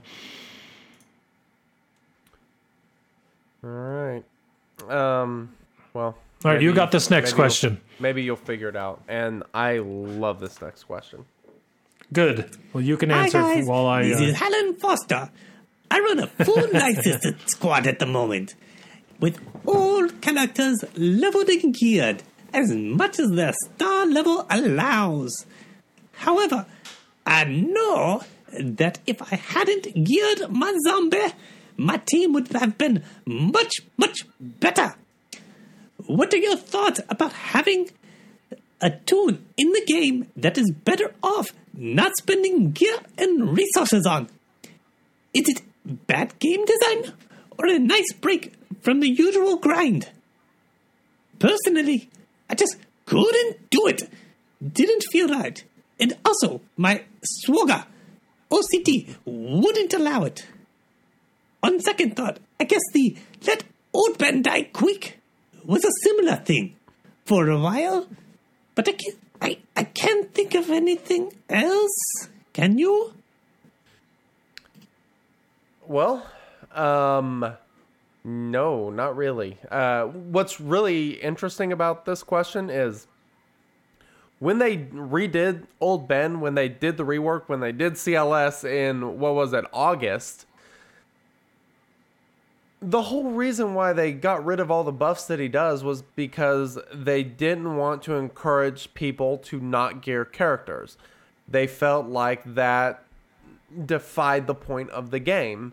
And then, two months later, they release a character that directly violates that, which, I mean, I, I don't know if it was just missed, if they didn't think that people would be doing that. I, I, I don't know. It's, I think it's bizarre given that they actually directly mentioned that they wanted characters who are better when geared, and then they release a character who's better when they're less geared. So I, I'm with you. It's really weird. I, I don't get it. Um, I can't think of any other characters that have been that way. Uh, it's, I mean, Old Ben and Zombie are the only two that I can recall that are actually good whenever they're, you know, whenever they're weak. So I, I, I don't know. It's, um, it's, it's very odd. I don't get it. Do you have any thoughts? I would comment, but I have no idea what you're saying. Yeah, I'm just talking about the lo- characters that die easily and not oh, okay. getting them. And yeah, I don't know. It's it, it it's bizarre, and I I don't get it. It's I I. It think, should not be a thing at this far into the game's life for sure, and I think that's why they changed. Uh, Old Ben the way they did yep. when they reworked him is because they wanted to discourage that. Yep. And I, th- I think that's why um, you have to wait till the end of Night Sister Zombie's turn before he even taunts so that you're not killing him, bringing him back, uh, takes his turn, and he's automatically taunting again. Yeah. Or she. I don't know why I'm saying he. Yeah, it's whatever. Um... All right, next question. I can't find the next question. Oh, there it is. Hola, guys. This is Mostas Asley. Which two Zeta ability do you most regret applying twenty Zeta mats to? Name of the tune and ability, and why? This should be an intentional Zeta and not an unintentional one. I'm looking at you. Good night, punk. It's like he knew what my answer was going to be mm. before I answered it. Yeah, mind reader over there. You can tell someone listens to the podcast. Yeah, I really gotta. Uh, I really gotta go look at what Zetas I actually have. Then, um, I I know I, I've got two. So, I did Darth Nihilus's unique. Eh, it was really good for Arena, but. Honestly, not that useful anymore. It's kind of worthless. Um, there's a lot of other ones that are kind of questionable, but I don't necessarily regret that much. Uh, as far as, you know, like Boba, I, his is still pretty useful. Um, Kylo's obviously useful. Phasma would be the second one that I would say I probably regret, but I was I was I was okay. thinking Phasma might be one of yours. Yeah, yeah. I think Phasma and Darth Nihilus are my top two. And I haven't accidentally Zeted anyone, so I can't speak to that. I have, and uh, it really has done me no good. But uh, that's okay. That's okay. I can deal with it. Where are my Zetas? What's going on here? Mm. I'm looking them up on uh, Swugga G right now. Uh, Vistara Kai in the chat says Vader, and I think that's probably a popular one, just kind of been nerfed too many times. And I don't know if nerfed is the right term, but fixed. And I think people were probably misled on how good he was based on some of the flaws that were in his kit. Um, So I I think that would probably be the answer for quite a few people. And you, while we're you know what I got it, one. Oh, I got one. Go ahead. All right. Go ahead. While you're at it, I don't want you to lose your train of well, thought. I was going to say, um, since I was mentioning Vistara Kai, Vistara Kai, Niccolo Nereo, and my name is Sue. Thank you for your subscriptions in Twitch as we've been recording this episode. As we go. Awesome. Appreciate you. Um, my the one Zeta I wish I could probably take back right now that I don't use that often is my fives. I when I was when I was all in on my clone team for Heroic AT, it seemed like a good thing at the time. But uh, as far as uh, overall utility and usability now, do I use it that often? Not really. Um, I don't know if you know what his is, but uh, let me find it real quick. Skills. Skills is not showing on Swagaga, so it is totally messed up. But I think it's the one anytime a clone ally takes damage, he gains five to ten percent um, turn meter. Oh, so yeah. if if he were a big damage dealer, it would be a it would be an awesome deal. He does put down uh, speed down, so that was always good in raids with him. But uh, that's one I would definitely take back. Yeah, understandable. So, cool. Next question. Hi guys, this is Drew. Is raising your overall number for J P pointless if the tunes can't be used for anything? For example, unlocking a tune and taking them to level fifty and gathering them, or better to take the tunes to level eighty-five after they are seven stars to be used in T B and Territory Wars. Now, before we answer this question, I really want to hear Drew's real voice. Yes. To get that because out of our heads, yeah. To yeah. get Drew's fake voice from Sparrow out of my head. Yeah. Um, All right, so. So, I wish I would have remembered that we had this question, because I kind of talked about this right at the end of Territory War. Uh, yeah, yeah, I think every character that you have, you should take to level between fifty and fifty-three, depending on the character, and upgrade their abilities as much as you can. And get them to gear five or six just because of how much it increases your galactic power and how much it helps your guild overall. It get, it, you know, if everybody does that, it could get you into that next tier bracket on Territory Wars. And when you're talking about four Territory Wars a month, that's a pretty, I mean, that could be four extra Zetas a month. I will certainly take that. I mean, so yeah. I think that's a pretty cheap investment. It don't cost a whole lot. Uh, it's something that's, It's insanely easy to do. I think every character I have is at least level fifty. Um, I was doing it on my B account today. Um, to get a character to level fifty-three from one is six hundred thousand credits. So if you're sitting on forty million like me and you really want to up your G P, one way to do that is every character you have, at least get them to level fifty-three. And... Uh, From there, you can throw on just absolute crap mods um, and and put those on them if you have them at level fifteen already from trying to get speed mods to pop. Put those on your characters because that'll just add even more G P. Um, ability mats is one that's I have a hard time doing. Get everything, every character up to level three at the very least because... Those just take the green and the uh, blue or white, whatever you want to call it, ones. If you want to start using purples on these guys, go ahead. Purples are always a hard one for me to spin because I always never seem to have enough of them for the characters I want them on. But uh, you can always get to level three with all of them. So if your characters aren't at level three uh, abilities, jump everyone you can to level three. I guarantee you have everything you need to do that. Um... Yeah, that's a double dip on your ships or uh, pilots. Yes. Pilots are great ones to gears because point. you get uh, you get ship galactic power as well as character galactic power. Yep. Um, and when you're talking about yeah, Territory War, it's your collection. Like you can only use characters over six thousand, but it bases off your entire collection. So uh, ships are, you know, ships and pilots are kind of the shortcut for increasing your galactic power as much as possible, or at least most efficiently, I should say. Yeah. Cool. Sounds uh, good. Next question. Where is it? Hi guys, this is the Bitter Cup. Do you think a full Z Ewok team can be a viable counter to Jedi Turning Ray as she starts to gain strength in the arena?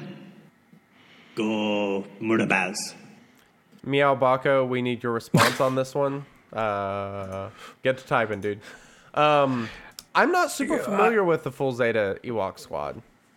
Well, I was going to say, it depends on... I don't know what their Zetas do exactly that you're asking the question if they will counter from. Um, I know I know that Low Gray does the daze move to throw daze out on everyone.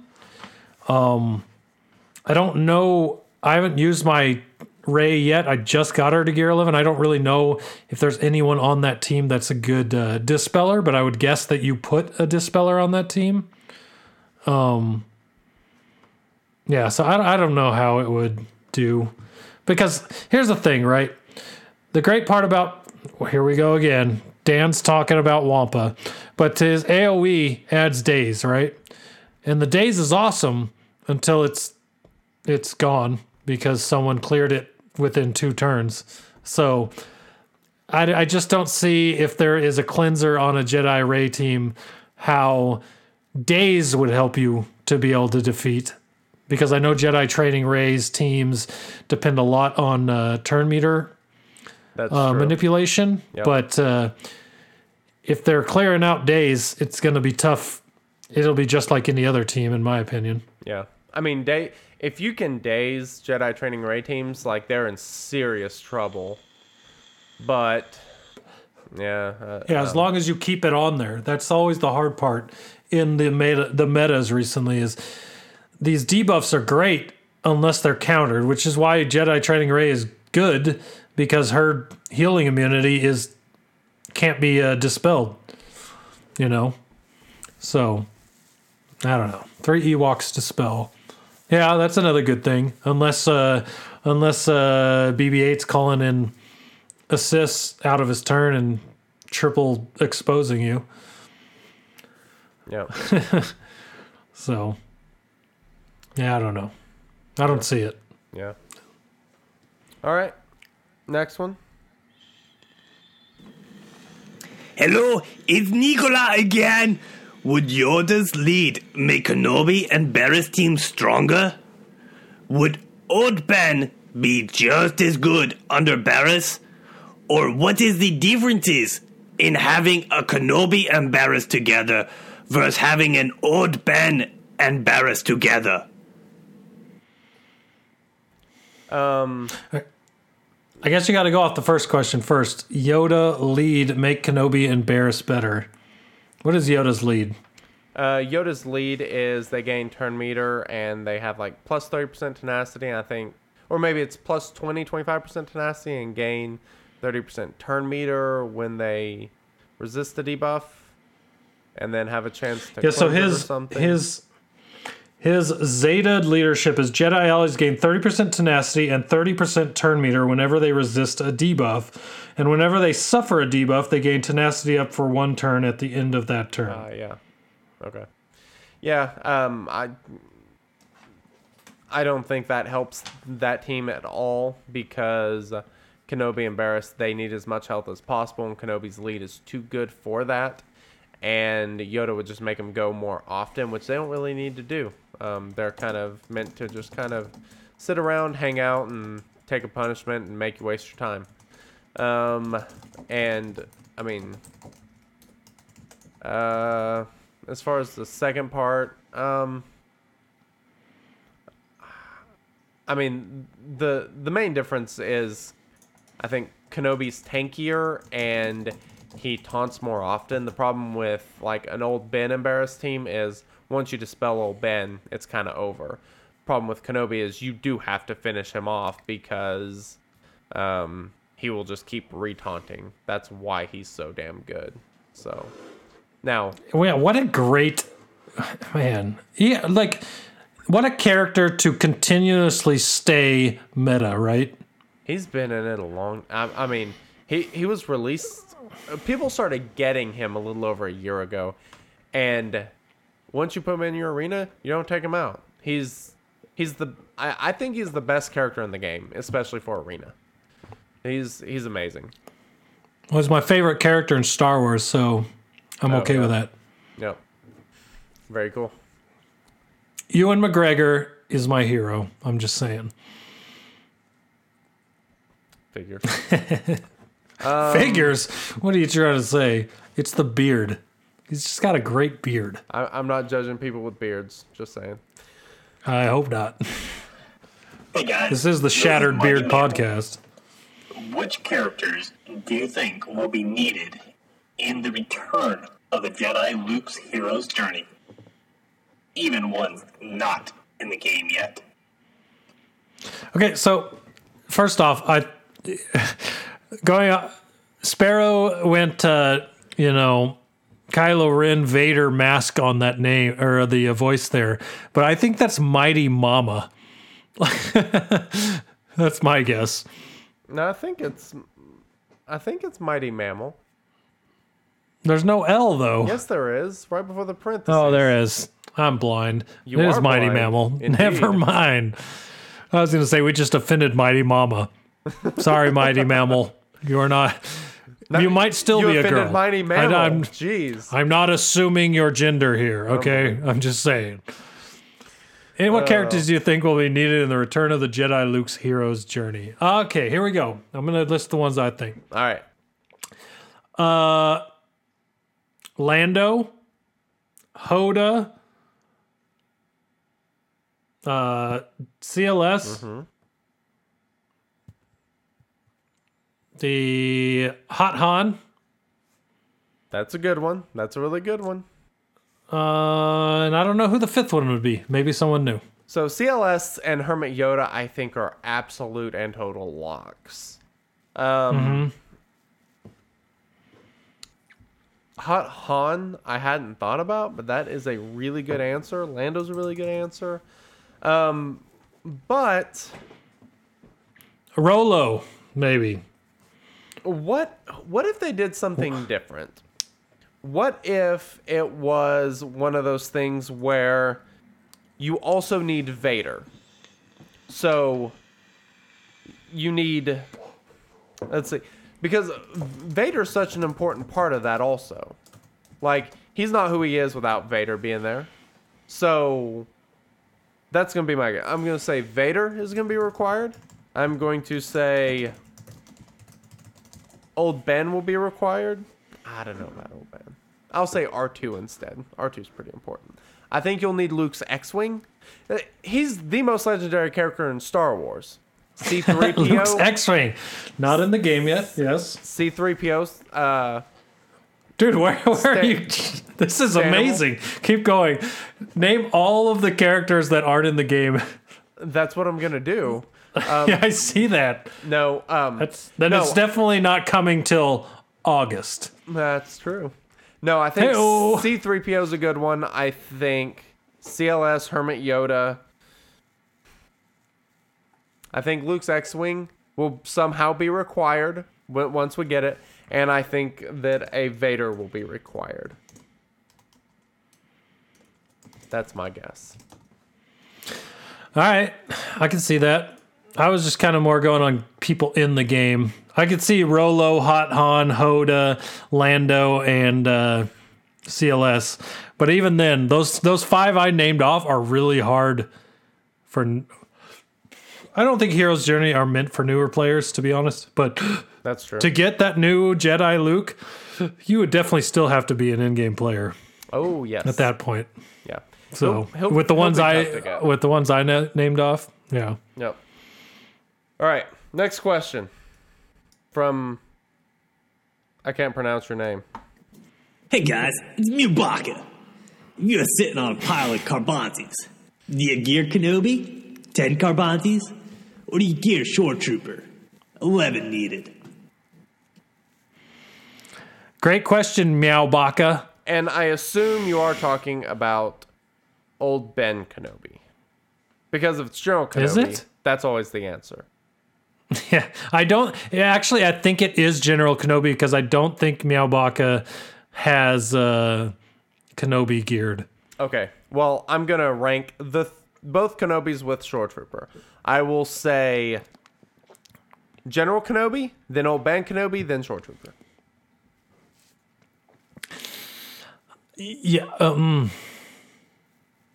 depends on what you need overall in the game. I'd say General Kenobi, Shore Trooper, then Old Ben. That would be my rank. I am biased towards Old Ben. I can totally But I would say, say the answer is always General Kenobi. Yes. Because he can pretty He's, much slot into any team at any time if you yes. need him. If you have General Kenobi, he should be gear twelve, period. Like, I, not debatable. Yep. G K, yep. Get on it. Okay. Yep. That, we'll see your progress next week, uh, Meowbaka. Indeed. Next question.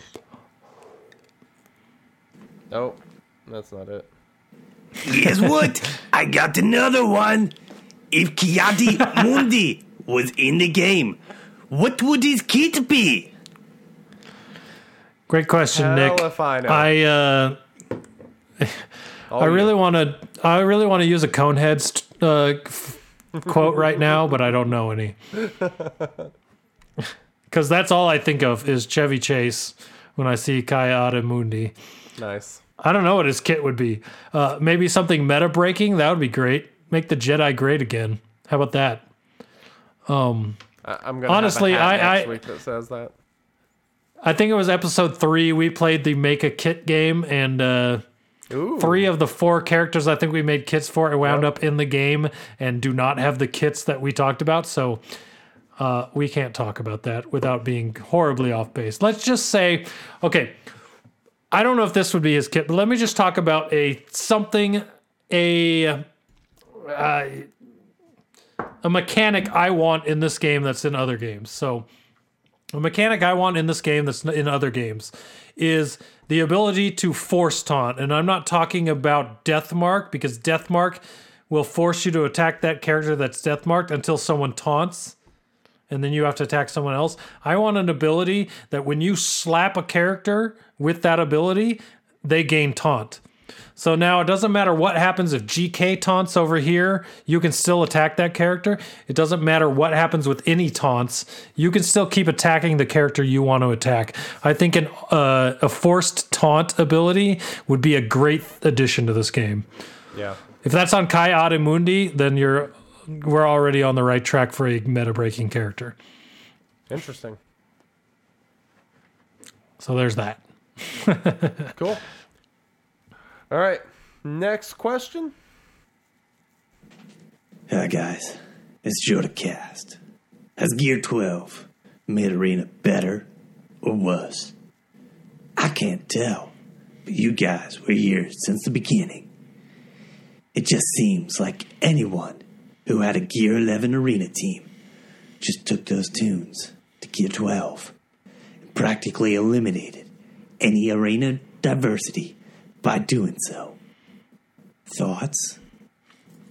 I totally Well, let me get go this first here with thoughts. I, go I, ahead, go ahead. You were going. Okay. I want to keep going. Um, all right. I think this is pretty pretty easy, and I like I think when you think about it, it kind of misleads you a little bit, but I kind of think Gear twelve's made Arena better, strangely. Um, you would theoretically, you would think it would be much more difficult because of all the extra gear. But I think they've done a really good job at making Gear twelve pretty balanced, su- surprisingly. I mean, just, just look at the number of varying teams in Arena. And, I mean, there's always new people in the top twenty of my Arena, at least. And like, people are always changing teams. Like, you can run so many different teams now. Jedi Training Rey coming out has changed things. B B eight has changed things. Um, like, in the previous meta, before Gear twelve...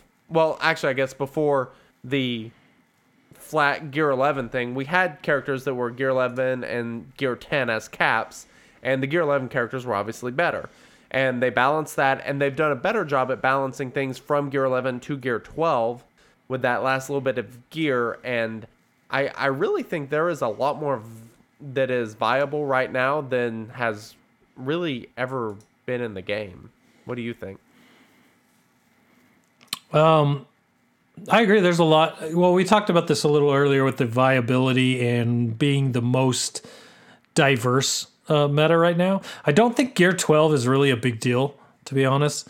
Um, it has hurt me in arena. I don't, I haven't been finishing top fifty like I was before. Uh, I don't have gear twelve characters. I just, I focus more on getting full teams to gear eleven to work my territory wars and territory battles teams as opposed to arena, because arena obviously has never been a main focus for me, but I'm not hitting the top fifty, which was my goal for the longest time. So something has to change there. And the biggest change that, as far as I can see, is that everyone I fight is gear twelve. I'm not afraid of them as gear twelve unless they have gear twelve pieces on them, because I think just throwing yellow gear or the yellow ring around characters doesn't make them necessarily better than all your gear twelve char- or gear eleven characters. So I don't know. It just depends on what type of gear twelve you're talking about. So if they're yellow, I don't, yellow doesn't scare me as much as yellow maxed out with the gear twelve pieces. Yeah. Um, as far as just getting to gear twelve, that's not a big deal to me. Um, once you start throwing all those pieces on them, which are kind of hard to get, then it becomes a different story. But uh, as far as my arena goes, I've I lose lost about ten places to everyone else with gear twelve where I am now. But uh, I feel good about my territory battle teams more so than my arena. So yeah. Since that's what I'm going for, I'm totally okay with that. And I think, but I don't. Or I was gonna say, I, say I don't think it's made it worse. I don't think it's made it worse. I think it's made it uh, about the same. Yeah. You might feel like you have to have gear twelve characters to fight, and that might be true, but that doesn't necessarily mean you have to have gear twelve pieces on them. And let's be honest, if there's a character you like, you should put the put the ring on it. So. Oh, hey. Is that a foreshadowing for an announcement you're going to make soon? Whoa, I got a question. Whoa. If milk was blue, what would it taste similar to? That's not the question. Guess what? I got another one. If Kiadi Mundi was in the game. That's not what? You're, you're falling. I don't know what you're, I did. You are failing. I wonder if it's this one. If Nigra again. I swear, I swear. It'll be the last one. With gear twelve coming into the game, it seems to have made Arena more balanced, more variety of Arena teams. But with these gear twelve pieces, characters seem to have useless gear twelve pieces. For example, Stormtrooper. Why does he get two gear twelve crit items? He exposes when he doesn't crit. Now he crits for days. Why do some of these gear twelve pieces seem useless? Well, he. I think he also... Uh, isn't there something with turn meter and critting? Or no, no, it's cooldown reduction on him and critting, which is pretty useful. But, um, I mean, I think for the most part, they really, really did a good job, kind of like I said before, of making gear twelve... balance the characters and give them more stuff that they didn't already have. Um, that's kind of my thoughts, I guess. Yeah, uh, I don't know. It really just depends. Look at what the gear piece is, what the stats are, and if it really increases your team at all. Like, for example, R two, if you have his Zeta on Number Crunch... adding things onto him will always help you, because those are all things added to your complete team when he's in it because of his Zeta. So it just really depends on what the piece is. I don't know why things are pointless. It's the same thing as adding, stacking uh, certain gear pieces on attackers or certain, you know, health things on supports. And it's it's been all over the game. So I'm not surprised it's there with gear twelve either. Yeah. That's so, fair. Yeah. Yep. You ready for this next What's, what really else? exciting question? Let's see if you got it. Hey guys, this is Scoop, Scoob-a-doo, Scoob-a-doo-ba-doo-ba-doo. Do you think Grand Admiral Thrawn could take over as head coach of the Lions and win them a Super Bowl? No, they're called the Lions. They will continue to be inept. Not worried. Who has a better record this year? The Lions or the Packers? Looking for the next question. Where is it? Who who who might fire their coach this year and still has a better record than the Packers? You can't click that button fast enough, can you? Dan, are you there? Dan. Yeah. Are you there? No, I'll hold. You're I'll hold. You were cutting out. Are you still there? I guess no, I might I'm as well play for... the next question. Hey guys, this is Darth Big Dog. If you were unlocking C L S this week, would you go all in on him for Arena, or do you think the meta is moving on and he only needs to be geared sufficiently for heroic A A T? I think that you go all in on him no matter what, because A, he can slot into almost anything anywhere. That's how great of a character he is. So once you unlock him, gear him all the way up and just enjoy, because he will fit in Arena. He will fit in raid teams. He's great for territory wars. He's great for territory battles. Gear your C L S when you unlock him. It doesn't matter where he goes. He's going to be great. And you're going to be able to use him in so many places. It doesn't matter what he's good in. You will find a place for him no matter what. That's my two cents. You would think that would be my answer, but I am a little hesitant to say that. I would say no question, go to at least like gear ten and Zeta binds all things, but I'll be honest. I I kind of think they're trying to push him out a little bit, and I wouldn't be surprised to see some characters coming up that kind of maybe move more towards the dark side, because we need more dark side characters for territory battles, and maybe pushing C L S a little bit more out of the way. That being said, he's kind of like General Kenobi. Like, he may not be optimal in every team, but you're not suffering because he's on the team. I mean, he's he's a damn good character. He's well-rounded. He, he does everything. You won't go wrong by gearing. You will never, you will never regret gearing Commander Luke Skywalker or General Kenobi. It's simple as that. So, um, I hope that answers your question. One last addendum to that. C L S is the type of character that, like G K or uh, Boba in the back in the day, just these characters that if you geared them up and you have them ready to go, it doesn't matter what happens in the meta. There is a there's a chance that you could slot him in immediately and make your team better. And that's why having him geared will always be a better place for you than not having him geared and having to wait to to gear him to throw him into a team. You know what I mean? Hmm. Yeah. Not much else to say. Um... All right, we don't have a we don't have a recording for this one, so I'll just read it off. That's why it's not on the soundboard. That's what I was looking for. We don't have, uh, yeah, okay. Teshkarn, uh, one of our helpful trivia guys. Droids aren't meta anymore, but got some serious love with B B eight and B B eight and this is an addendum to his question. B B eight and Chopper, by the way, and now have many. And now many have rediscovered the effectiveness of droids in territory wars.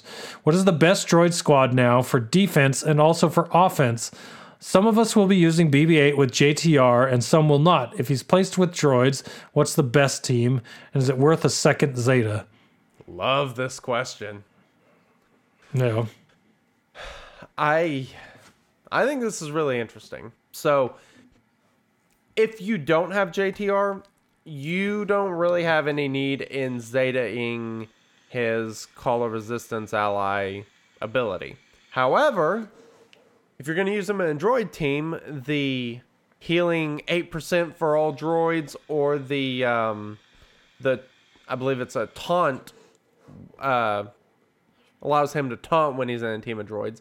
One of those might be effective. I would say the heal, but when you look at his kit, so um, if I remember correctly, if he's on a full droid team, they can gain, they can start the match with forty percent turn meter, which is basically what Jawa Engineer used to do, except you don't have that keystone character that can be stopped by, you know, Han. So you would have a droid team that starts entirely with only having to fill sixty percent of their turn meter. You could start with your H K lead like you do traditionally. So if you have B B eight, H K, lead, R two D two, um, who, who's the other? Uh, I G eighty-eight, and say maybe mm-hmm. Chopper or B two would be super interesting because of the buff immunity and the cleanse, or, you know, the buff removal. Something like that could be really interesting because you would have R two stealthing and pr- kind of protecting everyone. You could have... That's a team you can actually set up to do, uh, you know, set set your turn meter up and have, uh, um, say, H K or I G eighty-eight go first, or probably R two first, and then one of them go. And then you could have your B two come in and cleanse all the buff immunity if you're against the Kenobi team, and hopefully put out some buff immunity, and then I G eighty-eight or H K come back in, and AoE again, then R two. Like, you could get something really interesting going with those teams, and I think that could actually be super interesting, especially on defense and territory wars, because most people are probably not going to expect how dangerous that team's opening could be, and if you don't have a General Kenobi against that team, you might be in some serious trouble. Because those teams are dangerous when they get going. That I mean, the General Kenobi and Han is kind of what stopped droid teams from being very good. Because they, two things they had to do was they had to have Jawa Engineer not get stunned, and they had to have uh, the ability to land crits. And with those two characters kind of out of the way, if you're ignoring them for the purposes of territory wars, they could be really useful. What do you think? Yep. I'm going to agree because I really don't have any background knowledge on the characters together. I just know that Chopper adds a lot to a droid team. Yep. B B eight adds a lot. I mean, they've got a lot of stuff going for them right now. I'm re- I, I I leveled a droid team for Heroic A A T, and I'm really looking forward to a droid rework, to be honest. And I've almost got I G one hundred to... to uh, seven star since he got put into the guild store. So I'm really looking forward to a droid rework at some point because I really think that they can... A, droids were like... You think of cult or followings of characters in this game. Like, droids were always like the people that had the most, like... were most devoid, devoted to their team, right? That's definitely It happened true. For like a year and a half in this game. This game's been out two years now. At least a year and a half before... people just totally abandoned droid teams. But there were so many people that were in love with droid teams. Like, I remember when Nebit and Jawa Engineer came out, and it just made those teams even better. Yep. It just people love droid teams. I can't... I have one sitting in reserved, all gear ten, ready to be geared up to whatever they need to be once they get a rework. But droid rework would be great because... they're just a great team in general, and I like your idea. If you were to lead with an I G eighty-eight fast enough to uh, ability block and uh, heal block people, you're you're going to be in a good spot as a defensive team for sure. Yep. Interesting. Um, all right. Next question I will read, and it is by Keith, if I'm pronouncing that correctly. If you had a newbie whale join your guild, what would you recommend them grind and in what order? For context, this happened to Roughnecks Beta about a month ago. The player had already bought the First Order packs and the uh, K R U and Special Force Starfire pilot packs. Um, so my first thought... Well, that depends on what's out there right now. That's First, totally first thought is First thought if they joined today was buy some chromiums. The chromiums are better right now. If you have the money, like that's the thing about whales, right? Depends on how much expendable cash they have. All the chromiums are better right now. You're going to get fifteen shards regardless for non-full character packs, but there's enough good characters in those packs to uh, be viable. Let's say you spent three hundred dollars in chromiums as a whale. You're going to get a good amount of the newer characters to seven star and have a good base, let's say Night Sisters or crew or... This is probably the only time you'll ever hear me talk about chromium packs, but if you're a whale, chromium packs can be good just for the oh, sheer yeah. amount of uh of shards you get. You, you now, have as to far spend as packs, money to make chromiums worth it, but if you're spending, chromiums are a pretty good investment. Yeah, that's what I'm saying. If you spent, let's say you decided to spend five hundred bucks in one day and you bought all chromiums, there's a good chance that most of those characters you're going to buy would end up near at least six, five to seven stars with not much needed to get them the last little hump, right? But if you're looking at what's left in the store, right? You got your direct acrenic pack. That's a good one to get. Um, uh, let's see. Rework packs for the Rebels if they don't have C L S. Um, fleet mega packs once they're low of the ship level. If they want to spend money on ships, that's going to get them some pretty good ones. Uh, really, there's no packs out there right now, right at this moment. If you're asking this question for this moment, there's really no real good, great packs out there if they already have crew and Special Forces TIE Pilot beyond chromiums. And right now, chromiums are the decent deal because for ten more days, you're getting fifteen shards regardless on them. Um, Well, as far as that goes, I mean, I'm not a whale, so I don't really know. There's another one. Uh, Empire's really interesting. There's a sixty dollars Empire pack, you know, with Veer's Death Trooper. They're obviously needed to get R two. So that's a great investment because they can go a long ways. The Probe Droid and Stark, you can seriously spend to get them up if you had to. Um, so, I, I mean, I think Empire's a really good way to go just because, you know, it gets you R two along with what you said. And um, hmm, I think that's uh, I think that's my main. Uh, those are my main answers. Makes sense, man. Because you, you gotta yeah, work you gotta work towards getting C L S. Like if you're a whale and you're spending, get ready for C L S. I mean, farm everyone you have to to get ready for the next C L S event, which could be God only knows when, six months from now, but you better be ready. And um, yeah, yeah, yep, makes sense. All right, next question.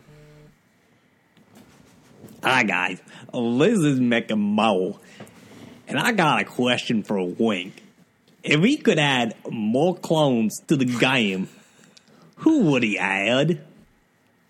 Uh, this is easy. I would add Hammer. Uh, he didn't get enough screen time on the T V show and clearly could be a total badass. He was highly underrated in the show and he really needs more screen time. I think uh, the game would be a great way to give him more exposure. He has a great name, looks awesome, and uh, that's the obvious choice in my opinion. That's a good answer. I think Heavy is my answer. I like Heavy. I wish Heavy were in that. But the problem I have with Heavy being introduced to the game is he has that Gatling gun, and he kind of looks like uh, the unnamed clone in the game right now. But I really like Heavy in the uh, Star Wars Clone Wars cartoon. Yeah. Good answer, though. I like your answer there, Wink. Thanks. All right. Next. It's me, a chicken bottom. Do you know what the Hondo is yet? No. Niccolo's got a question. If milk was blue, what would it taste similar to? I don't know, but it would make you sad, I'm sure. Probably the green uh, or the blue, ga- or um, yeah, Gatorade. That's my guess. Arctic Chill, is that what it's called? Or is that the purple one? Mm. Arctic Frost, I think. Arctic Frost, there you go. Yeah, probably so. Hmm. All right, I got this next one because right. I think it's a fun one. All right. Eloy said, Shattered Order is a great guild name. How did you come up with it? Well, first off, the name isn't Shattered Order. Uh, that is our guild name. That is our podcast name. But the actual guild name is Last of the Shattered Order. In-game, that many characters totally fits for a guild name. That should have been our guild name. When we inserted, when I built the guild, I was trying to get it done fast to get all our our, our uh, guild mates in on April twenty-fourth, twenty sixteen. Is that how long it was? twenty sixteen. I was trying to get everyone in fast, so um, yeah. They wouldn't u- let me use the word "the" in our name for some reason. So I couldn't put Last of the Shattered Order. Last of Shattered Order looked stupid to me, so I put Shattered Order. But our guild name is Last of the Shattered Order. That's why if you catch some of our players in the wild, you'll see L S O in front of their name. Um, but Last of the Shattered Order, me and my buddy, when guilds were about to come out, were like, oh, my buddy was like, you should start a guild, and uh, we can hang out and blah, blah, blah. You know, I'm like, all right, well, I'll make a guild and see what happens. And obviously we have a podcast that happened and yeah. our awesome guild from there. But um, I was trying to think of a name, and all I could think of, I I love Jedi, and I wanted to think of something cool that would go with the Jedi. Well, once Order six six happened, the Jedi were scattered across the uni- universe, right? Or shattered. Let's say like they, when something gets hit by something, it shatters, right? Well, my idea was Last of the Shattered Order, like the Jedi Order, were shattered across the galaxy, and that's where Last of the Shattered Order came from. We are the last Jedi in the galaxy, and that's where the name came from. It's a good story. Nice, ni- nice backstory. Yeah, there you go. Yeah. See, and had the elephant in the room not talked you into starting a guild, you know, podcast may not be up there. Yes. It was the elephant in the room. He did it for me. Um, all right, this question's from Kawa, Cow, Call, I don't know. Uh, with the return of C L S and now J T R, as someone who has ignored the light side, how would you prioritize top-tier light side characters like General Kenobi, Raid Han, Commander Luke Skywalker, R two, Jedi Training Rey, and B B eight?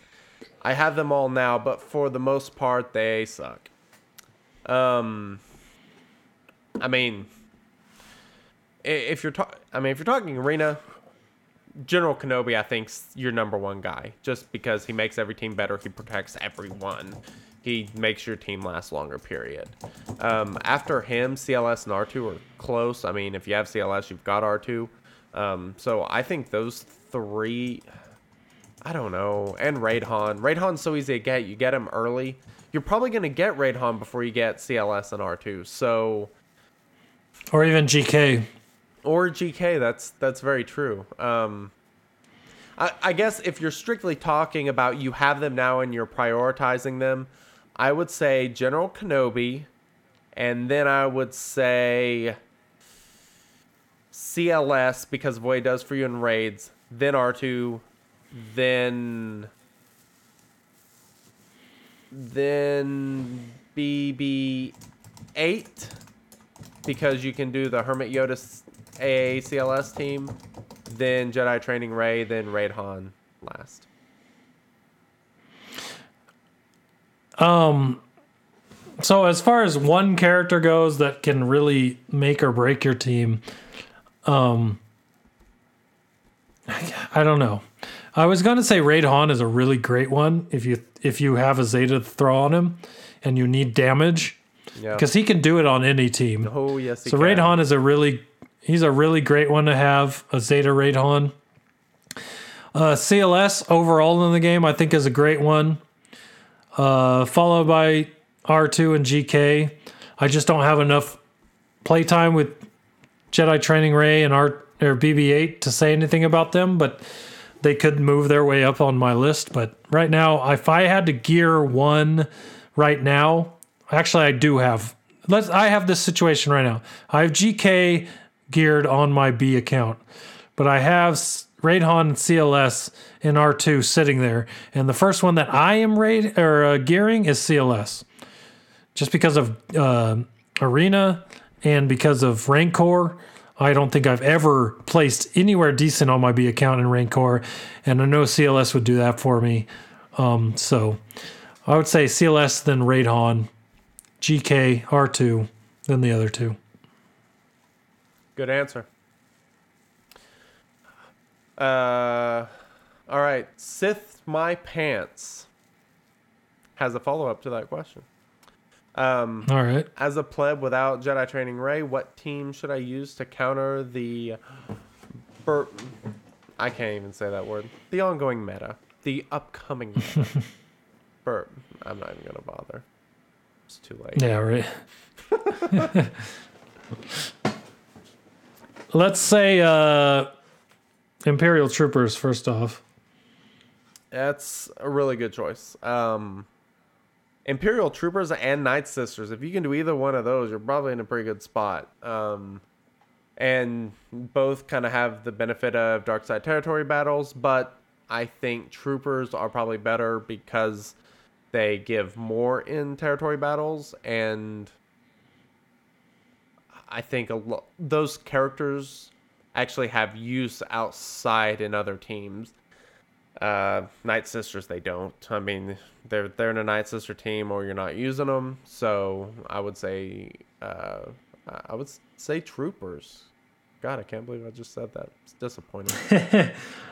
It's that Veers team. I told you Veers would be great one day. I yeah, told you. You did. That's true. That is true. I was skeptical, and and and and and it has come to pass. Ready for the next Damstradamus. One? Do it. I know you have a you have a knack for that. Hi guys, this is McMulligan, and I'm coming back at you, Wink. Could you rate all the clones from the T V show? Who would be your top five? Hammer's obviously my favorite. Obviously, I, I don't need to rank any more than that. He's he's my guy, so. What about you, Dan? Right, Hammer, one through five. How would I rank them? I always liked fives in the in the Clone Wars cartoon. I don't think I ever... I'm still not finished the Clone Wars cartoon, so I'm not really too uh, Gregor and Wolf. Um, I've I still liked, never watched I that. liked, I liked fives. I liked uh, um, Heavy. I liked... Uh, was it Clone ninety-nine? What was the one that uh, with the hump, hunchback that had was the uh, rejected clone that was kind of just cleaning up for the clones? I really liked that clone. Grandpa clone? If anyone in sh- Grandpa clone's pretty close. People will know the answer in chat. They'll tell me in a second. I really liked him. Um, Rex and Cody were always great. ninety-nine. It was ninety-nine. Yeah, ninety-nine is the man. I really like ninety-nine. So that would be my top five. Fives, fives Heavy, ninety-nine, Rex, then Cody. Hmm. Um. All right, you want to read the next question? All right, what do we got here? S X Blur. Currently facing a dilemma in territory wars. I have J T R and C L S, but can't decide which team to put R two with. R two is a critical component to both my C L S team and my J T R team. Which team would you place him in to get the best pop- poppable results? I would say J T R myself, because there's so many things you can plug in with C L S to make him better. Hmm. Quite the dilemma. Um, I have this same dilemma, and I've just kind of been going with my arena team, uh, sticking R two with J T R, and because I have the Hermit Yoda team, the Hermit Yoda team doesn't really use R two, so that's kind of an advantage if you have Hermit Yoda, but... Mm-hmm. Um, I don't know. I, I think you can build good C L S teams without R two. And I, I think R two is too important to what J T R does. So you could do C L S with Beirut, Wiggs, um, Lando. Um, like, you have some options there uh, with mm-hmm. building kind of that high damage C L S team, Raidhan, whatever. And... I, I kind of think that's the way I would go. Did you miss uh, the other McMillan question?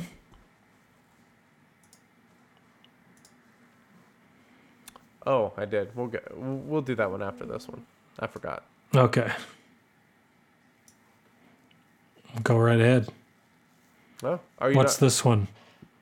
Were Were you not going to answer this question? I did. I said R two with J T R. Oh, okay. Because you can put uh, you a lot of different teams can make C L S better, but yes. uh, R two is a very not integral. Well, maybe an integral. Yeah, she's an important part of the Jedi Training Ray team. Yep. Okay, back to McMull. Link, guys, what is the clone god again? Rex Fives Cody. Who would you screw, marry, and kill? Um, I I know. Uh, well, I'm just gonna say screw Rex because nobody likes that guy. Kill Cody and and Barry Fives. And Barry, Barry Fives. Nice. I like it. Um, I don't think that I think I don't think until this podcast ends there will always be clone questions for you. I'm oh, sorry, cloness. That, the cloness. Cloness. That that is that is accurate. Next right. question. Sandshoes. Hello, it's Sandshoes again. What are your thoughts on well guilds sitting members to lower their G P in order to fight a guild of a lower G P to secure a win? Um, I like this question because there's been a lot of controversy that I've seen kind of on Discord and Reddit here lately about really powerful guilds intentionally leaving players out to lower their galactic power to secure wins, which just sounds goofy as hell to me. Like I, I, I don't, yeah. I don't understand the strategy there. I mean, unless you simply, unless winning is what you honestly care about more than rewards, because first should be your entire guild getting rewards. I mean, that seems like a solid strategy. Now I am going to, if I can ever get there, to the territory war and look at the rewards. I'm not sure if it'll let me. It will. Perfect. Okay. So if we're talking about like the highest tier gear tier guilds, I guess there is not much of a difference between, um, say one hundred sixty million G P dropping down to the next tier. Uh, There is essentially a one for each like category of gear that you get. There's a one piece difference in those gear packages. If you get second place um, and first place, it is the exact same thing. And then there's marginal differences between others. The big difference is when you go from the one hundred teens into the one hundred twenties of galactic power. That is where you get a significant boost because you get that guaranteed extra Zeta. And that guaranteed extra Zeta makes a massive difference. So once you get above that, I mean, by lowering your galactic power and having people sit out, people are missing rewards and you are getting yeah, I just don't stuff. understand. I, I mean... To me, it's a misconception. To me, it's if people sit out, odds are they can't do it, right? Or something. There has to be something to that, right? Why would you sit out people knowingly who will miss out on rewards? It doesn't make sense to me. I don't know. If that is a strategy, it's a stupid strategy. That's all I'm saying. I, I, one, someone's going to get screwed in the deal. Like, if they're okay with that, then I guess that's what they're doing. But okay. it, it doesn't make sense to me. Okay, let's look at... Okay, this could be it. Okay, no, well, okay. Here's some theory on it. So, if you get second place at one hundred sixty million G P, you get two Zetas, four Omegas. If you get first place at one hundred forty million, you get three Zetas, four Omegas. So, I guess by dropping down a category and gar- essentially guaranteeing a win, you are kind of guaranteeing that extra Zeta at the expense for of, everyone but the person that sat out. yeah, that's, yeah, it's just. Um, I don't understand this idea, and if people are doing it, it if whatever. So, if someone understands this, hit me up in Discord and Please. explain it because. Um, Tell me why this is a thing. Yeah. Yeah, I don't get it. No. Uh, why no. don't you go ahead and read this question from Hands of, or God, Hands of God. See what Why I did there? Okay, sorry, I'm di- I'm distracted by the fact that our guild member doesn't have his role on here. What non-canon character do you think will be added to the game? What character besides Return of the Jedi Luke do you want in this game? Okay, first off, there are no non-canon characters in this game, as far as I know. H K forty-seven, isn't he non-canon? The Nihilus wouldn't be non-canon either. That's correct, and that that's been my. Are they really non-canon? That or is it just because they are E A game, old E A games that I, they're in the game? I honestly don't know. I mean, whether they are considered non-canon or not, I don't know. But uh, that's kind of been my understanding from what people who care about this more than I do have said, is that technically H K. And Darth Nihilus uh, would not be. So I'm going to say if they're not, then I would say Revan, I guess. Um, because he would be in that same sort of universe. So, um, but I I don't know. I, I'm not that familiar with what is and is not canon, nor am I super familiar with much outside of the movies themselves. So then give me Mara Jade, Cornhorn, uh... you know, give me some of those other, other, well, okay. Those are all light side that I'd like to have. Dark side, give me Revan. Give me Doctor Aphra, I think, is canon. So that, yeah, that's a good one. Um, I don't know. There's a lot. There's just ass tons of them, man. Yeah. If you went into the uh, extended universe, there's so many awesome characters you could add to this game. For sure. So, yeah. Um, as far as what character besides Return of the Jedi Luke do you want in the game? Um, I want Jabba. I want cool. C three P O to be an Ewok leader and be amazing. um, I totally agree there. I want Jango Who Fett. else? I want a Rancor that takes up three spots on your team. That'd be cool too. Um, Indeed. I don't know, man. Um, it's that's a tough question. Yeah, for sure. Um, There's something I re- really wanted to do in our podcast. I just always forget to do it when we make our notes. Is go back to, I think it's episode seven of the podcast where we mm-hmm. asked did a poll question of most wanted characters in the game, and just go over that list of what's been added and what still hasn't, and just see week. what is there. I like that idea. We should do that. Let's yeah. go find it's it's in my drive, my Google Drive, the pod or the poll is, so we, it'd be real easy to do. Perfect. Uh, we will talk about a poll from what a year and a half ago. Next week on the yes. podcast. Very exciting. There we go. Um, all right. S- Stan from Cantina Vizsla.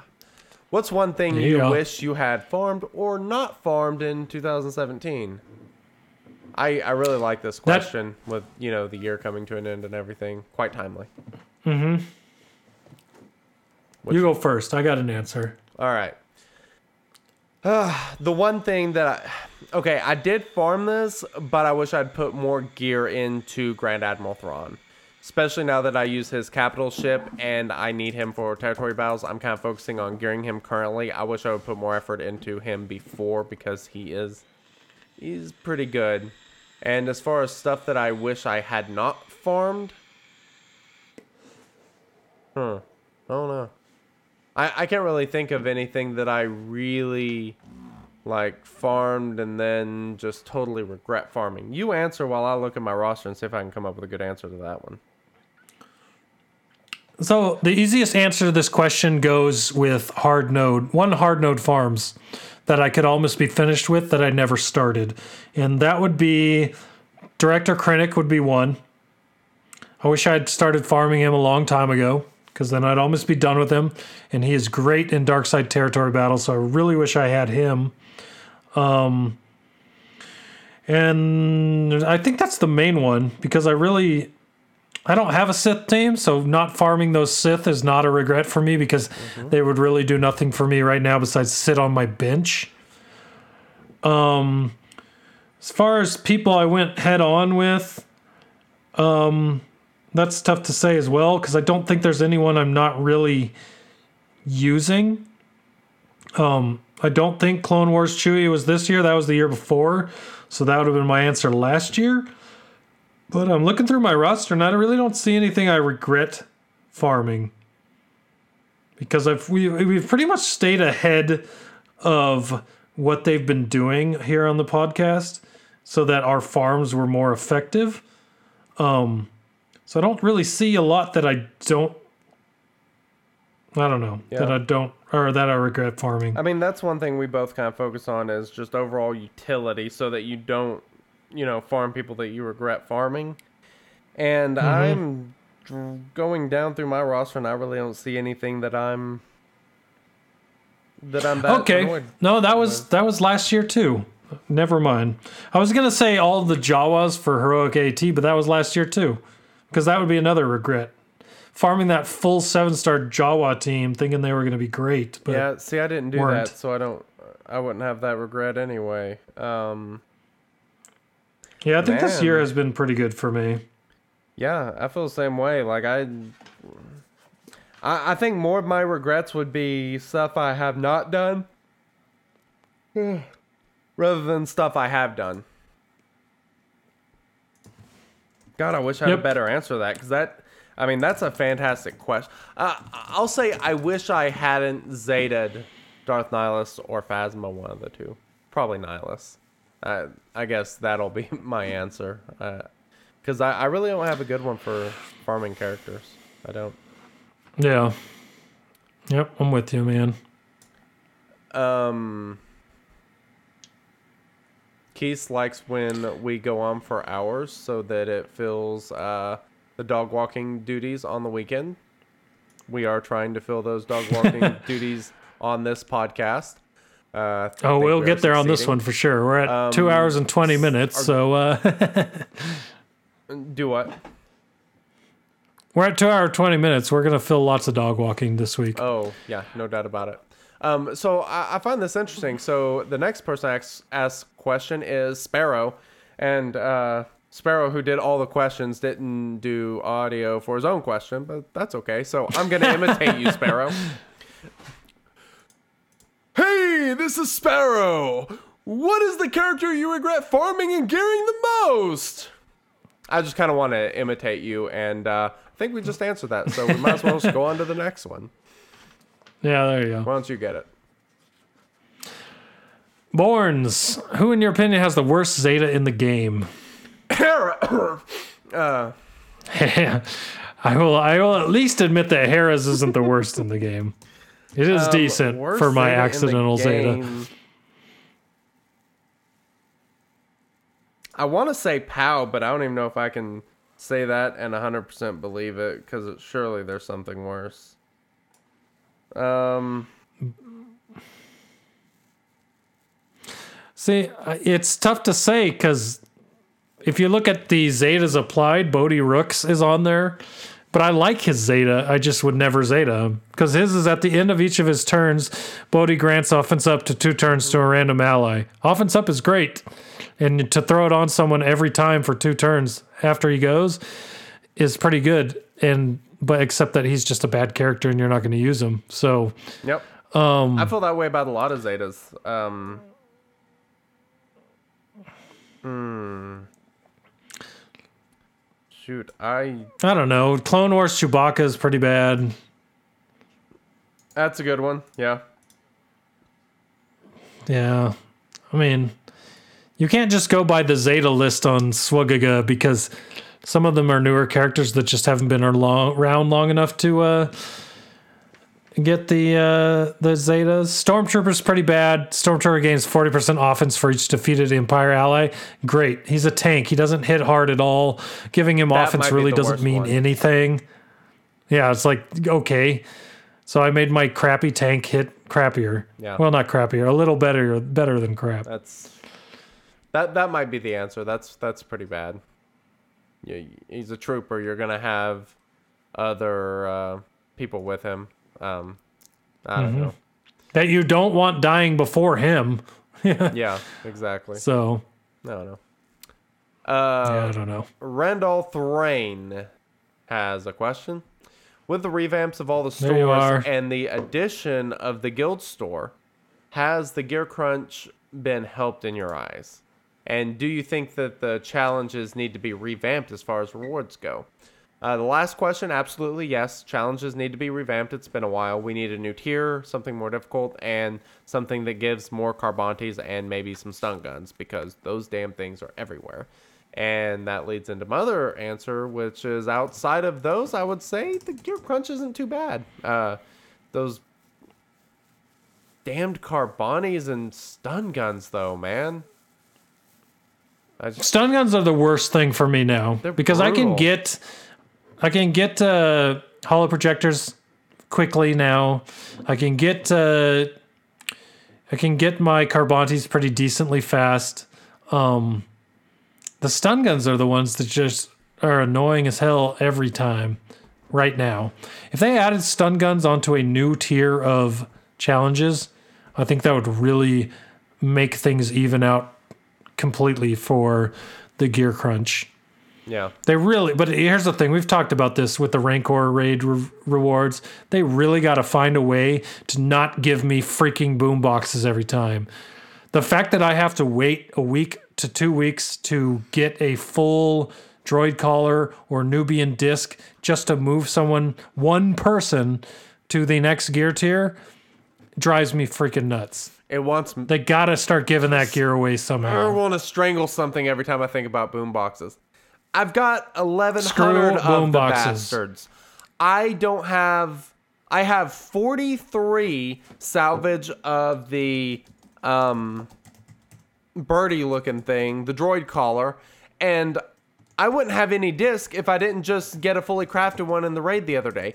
I and then on the furnaces, I've got like sixty salvage. I don't have any of those three, and I have all these godforsaken damn boom boxes. Oh, if there's one it thing that nuts. pisses me off in this game more than anything, it's the just bloody boom boxes. Well, I mean, the Rancor raid results are needed everywhere somehow. Like heroic A A T gear only needed between certain levels. But like Jedi Training Ray, right? You're trying to get to gear eleven. You still need a Nubian disc and a droid collar somehow in that level or tier of gear. You need them everywhere, and you never can get enough of them. Yep. Despite running three or four guild raids a week, you know, it's it's there's got to be something done about the Rancor re- rewards. There has to be, or at least up the chance or the drop rate of the other ones. Beyond the easy ones to get. It's, yeah, it's so. fr- it's frustrating as hell. There needs to be some sort of trade-in system or something, because the way it is is just frustrating. I'm I'm not the conspiracy theorist. Like, people start talking about how R N G's rigged and stuff. I say, eh, no, you're crazy. Um, not true. And then I go and look at the number of boom boxes I have, and when I look at those, you're not going to convince me it's not rigged. There's something going on. There's something fundamentally broken there, and I I don't get what it is. I just... Uh. Drive me nuts. I hate them. Something needs to be done about Rancor rewards. Yeah, it does. It yep. does indeed. Um. So we got two questions left. Uh... M M R six oh four, what changes slash improvements do you see coming for ships in two thousand eighteen? Will we finally get the hardware upgrade? And if so, what do you think it will entail? First off, I don't think we'll get hardware upgrades before P V E content. one hundred percent agree. I think this game well, needs I think this game needs ship P V E content before it ever gets those hardware pieces. I think in they're my coming opinion. At the same time. I think we will see ship energy with ship nodes, and then with um, with that currency we will be able to get uh, hardware upgrades, or maybe also as rewards from those battles be given chances at hardware upgrades. But uh, I, I think those will come together. Yeah, I, I, I hope it does. I really hope that there's more ship content this year, um, and I really want P V E content. I think that would be great. I enjoy the way territory battle ship uh, battles go, the combat missions for ships. I think those are fun. I think if you were to do those as a P V E type thing, uh, it would make it interesting and totally fun. Agree. So I'd be cool with that. Yeah, I would give you another thing to farm. Yeah, and I'd be okay with that. Uh, yeah, I wouldn't mind having something more to do with ships, because they're not bad. Um, and I mean, we've had ships over a year. I think that they came out on the one year anniversary of the game, which was the end of November last year. So, at least I believe yeah, it was November. November, right? Yeah, you're right. It's um, November. So I mean, it's been thirteen months since they came out. I mean, give us hardware. Uh, last question from A. Lewis twelve. Will there be a ship raid, and what could it be? I know my. Well, answer. We can talk about what could, what it could be after we talk about will there be one. And my answer to will there be one is not until they're more fleshed out. I don't because... think there will ever be a ship raid strictly. I think that yeah. we will get a raid, and I think it could be for Commander Luke, where that X-Wing gets involved, where it is maybe some sort of raid or something, where, you know, a couple phases are with characters and maybe one or two phases are with ships. I think that is the most likely thing that we'll see, but I don't think we will see a raid that is ships only. Well, I mean... A A T came out in August two thousand seventeen, and we haven't even seen another raid in general. That's so true. I don't know about ship raids as it pertains to putting out a new raid. I don't think they would come out after a year and in a few months with a just a ship raid, because I know people would probably want a they character raid more than a ship yes. raid. Oh, yeah. yes. They would riot, indeed. So. Awesome. Um... Wow, that's all the questions. Thank you, everyone, for making us go two and a half hours. That was so much fun. You know what? Honestly, that was that was a lot of fun. Really awesome questions. This worked really well. I'm looking forward to doing the questions in Discord. Um, so if you're wondering like how you submitted questions or whatever, you didn't know about it because you're not in our Discord. So discord dot me slash shattered order, and you'll be able to submit questions next time, or email them in if you want to do the audio version only. Uh, but yeah, it's a lot of fun. Yep, absolutely. But that's not the end. No, it most certainly is not.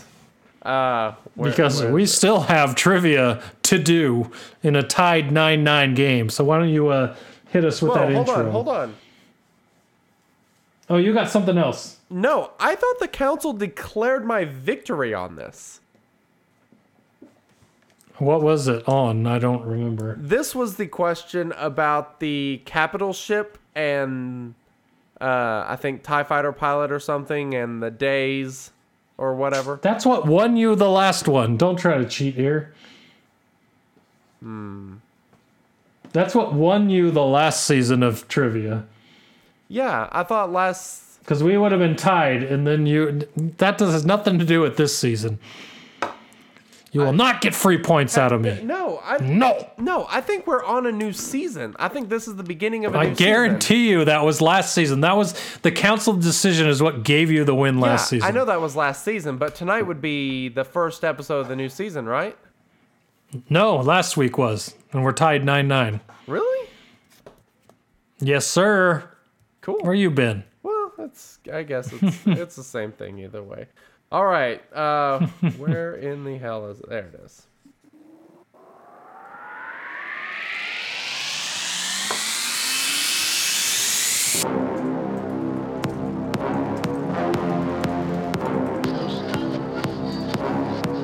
It's time for Star Wars Galaxy of Heroes Trivia!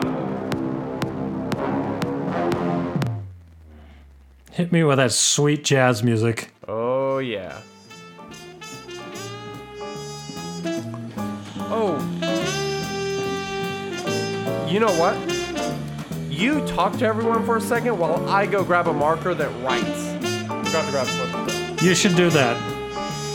Well, guys, let me take a second to uh, talk about something we haven't talked about yet on this podcast, and that would be audible dot com, one of our sponsors. So if you enjoy listening to audiobooks, audible dot com is filled with tons from all over the internet. Anything you could possibly want, you can find on audible dot com, including great Star Wars books such as the new Thrawn book, the new Phasma book, and many other Star Wars books. So as far as we've got, I'm listening to the Thrawn book, one of the uh, non-canon ones uh, right now, and it is really, really good, to be honest. Back still in the non-canon days where Leia was a Force user, Mara Jade was still involved. Really great book. But if you want to get a free, audio, free audio book and a thirty-day free trial from Audible, go check out www.audibletrial.com slash Shattered Order. Sign up, get a free audiobook, listen to the Thrawn book, listen to the Phasma book, listen to any book you want that you get for free, and just uh, check that out, support us, enjoy a book, and uh, you'll enjoy that. So I just wanted to throw that out there for you. And it looks like Wink is over there playing with his whiteboard. Here he is. Here's, he's got his AirPods back in, and he is good to go. I cannot hear you. I have no idea what's going on. I leave, come back, and you're cutting out. I don't know, man. Because I heard jazz the entire time. Do I need to turn the jazz down? Yeah. Is that better? It is better. Okay. I can hear you, too. Much better. All right. Well, I have the trivia, and boom, there it is, up on the screen. All right. I love all you guys in chat, but I'm going to close chat so I don't get free answers. Ah, good idea. Oh, uh, close all these windows that I don't need. Bring the PowerPoint up. And boom, there we go. All right, Wink, are you ready? I am ready. Tide nine nine, let's do this. Still got Happy New Year's, guys. Take care in the new year as well. Play Swugga and support the Shattered Order podcast. Thank you to our trivia gurus for the shout out in the PowerPoint. All right, trivia question one brought to us by Teshkarn. Complete the sentence. There are no playable tunes in the game with anti-Sith bonuses, anti-droid bonuses, anti-Empire bonuses, anti-Jedi bonuses, or anti-Rebel bonuses.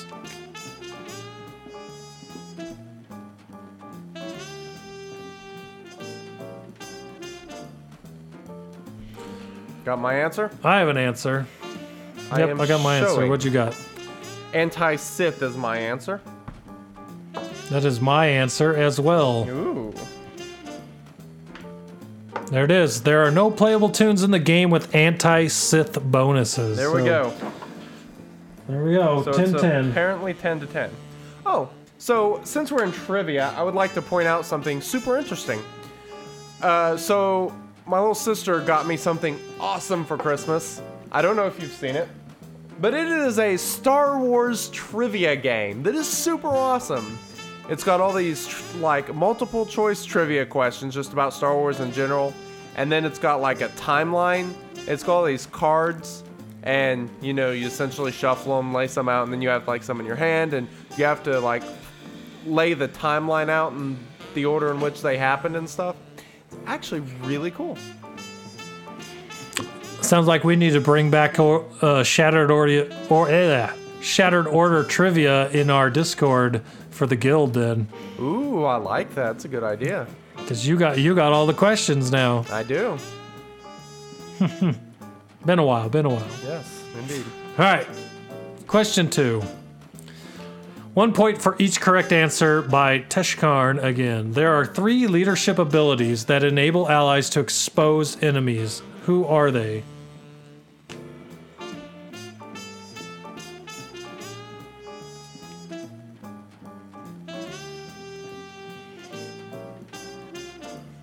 It's a good question. I got the first two. I'm trying to figure out the third one. I got two as well, and I cannot think of the last one. Uh, give me a second.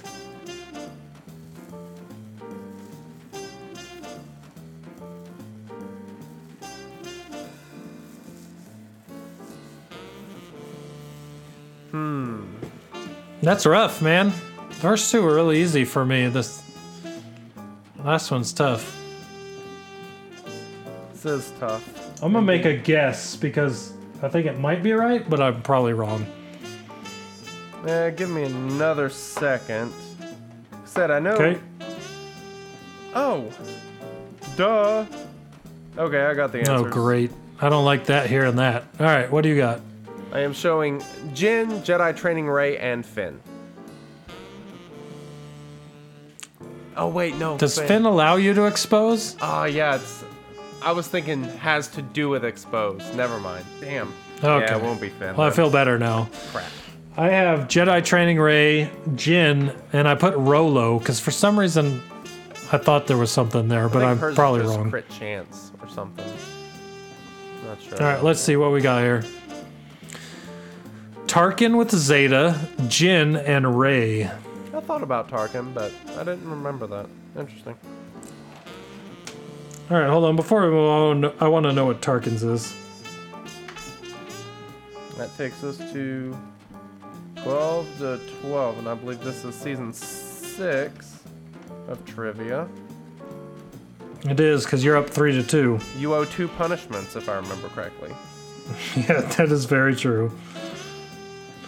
I got. We'll we'll fi- we'll make one happen next week for sure. I, I will, had an I will idea do for what you've one asked this me to week, do. And you failed. I know, and it was the best week to do it too. I should have been searching those clearance deals. Yeah. Um.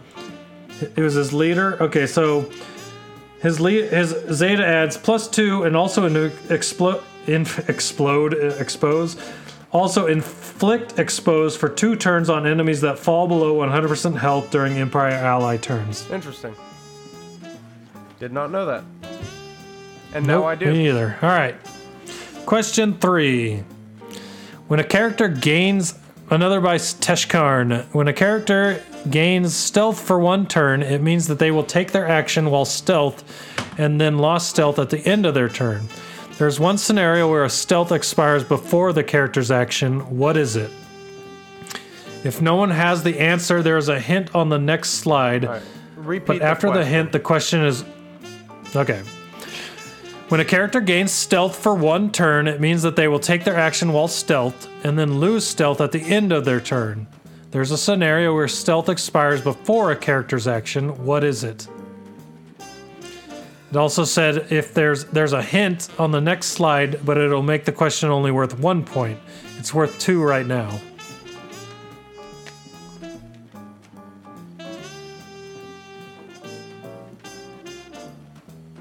Um, I, I have an answer, but I don't...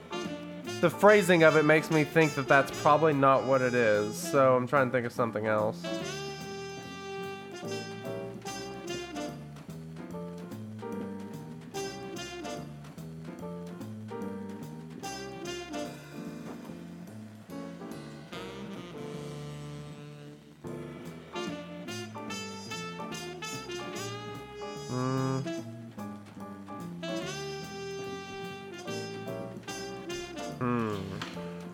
Alright, I got an answer. Might not be what it's looking for. Yeah. Yeah, uh, yeah I'm not exactly sure what it's looking for. Um. So, I can't put two answers. Put taunt and gets dispelled. So I think on taunt, it doesn't technically expire. So I'm not sure. It does. It goes away. Does it? So that's a good answer, I think. Okay, I, I wasn't think I wasn't sure if it would expire because if taunt went away, they would then gain stealth back. But typically, but taunt would last till their next turn, most likely.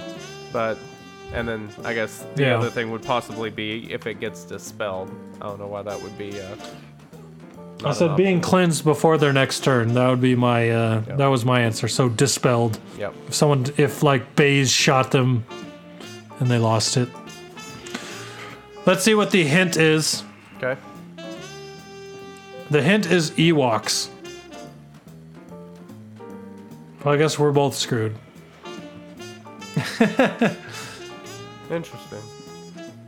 Um, I don't think that applies to either of our answers. No. Uh, Ewoks. Can I look at the Ewoks? Is that cheating? Yeah, that's cheating. What are you talking about? What's wrong with you? Well, I'm not going to change my answer then, but I have an idea. Um, Ewoks. That is bizarre. I don't know.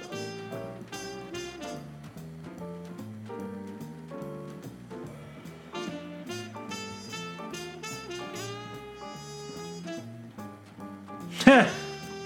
Oh no. It is exactly what I thought it was. What? What? I can't tell you or you'll get a point. Okay, I'm not changing my answer either. Let's carry on. So I can tell you before I go to the answer. When Paplu gains stealth, the stealth is dispelled and he gains taunt. That's his ability. Okay. So every time Paplu gets stealth, he gains taunt. So it'd be gone before before his next turn. Interesting. Says Tebow's leadership ability grants stealth at the beginning of a turn, and if Paplu gains stealth, he immediately dispels it and gains taunt. Huh. Okay. So now, now the oh, question is, that. Does my taunt answer count? Not very specific there, Mister Man. Well, if a character gains taunt, they lose stealth. And if it's only one turn... Taunts last for a turn, at least. Well, we might as well give you the point because the council just always gives you points anyway. That's not true. That is not no, true. No, okay. They have ruled in your favor. They gave you the times. Win in season five, so no, I'm not. Uh, no, I'm not uh, sore about that.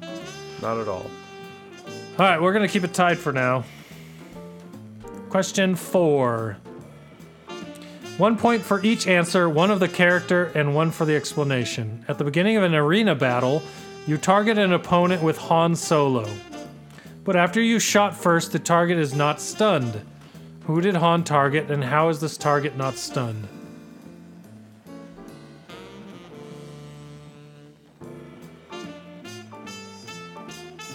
I mean, I don't understand how they can come up with these questions every week. Like... Honestly.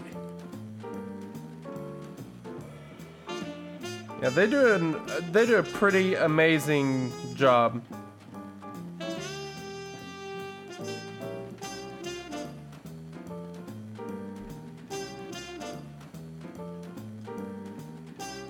I'm being very specific on my answer.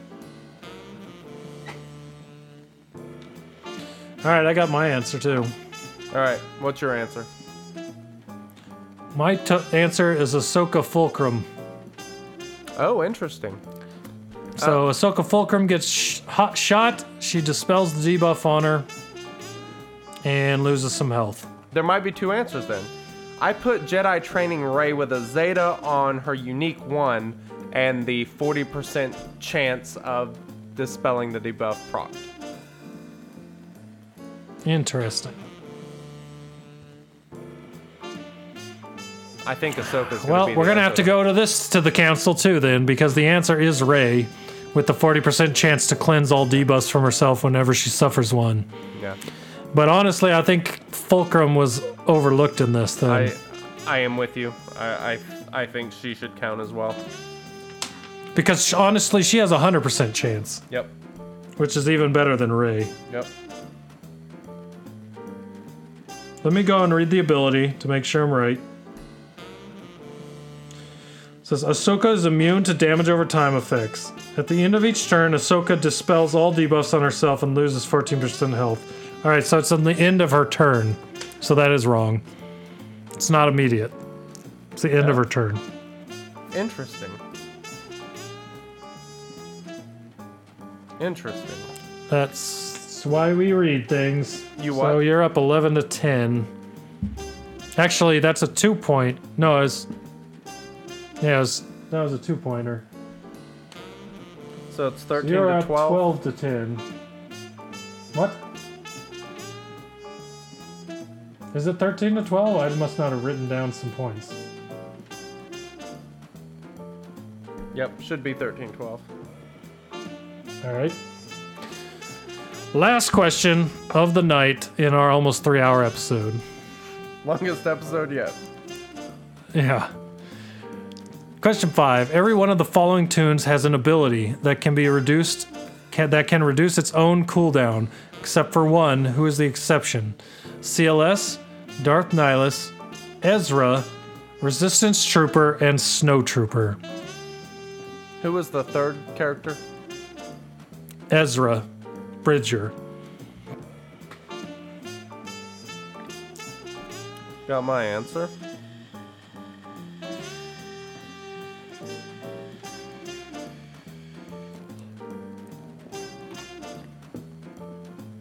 Still pondering over there? I am. I think I have an answer, but it's probably wrong.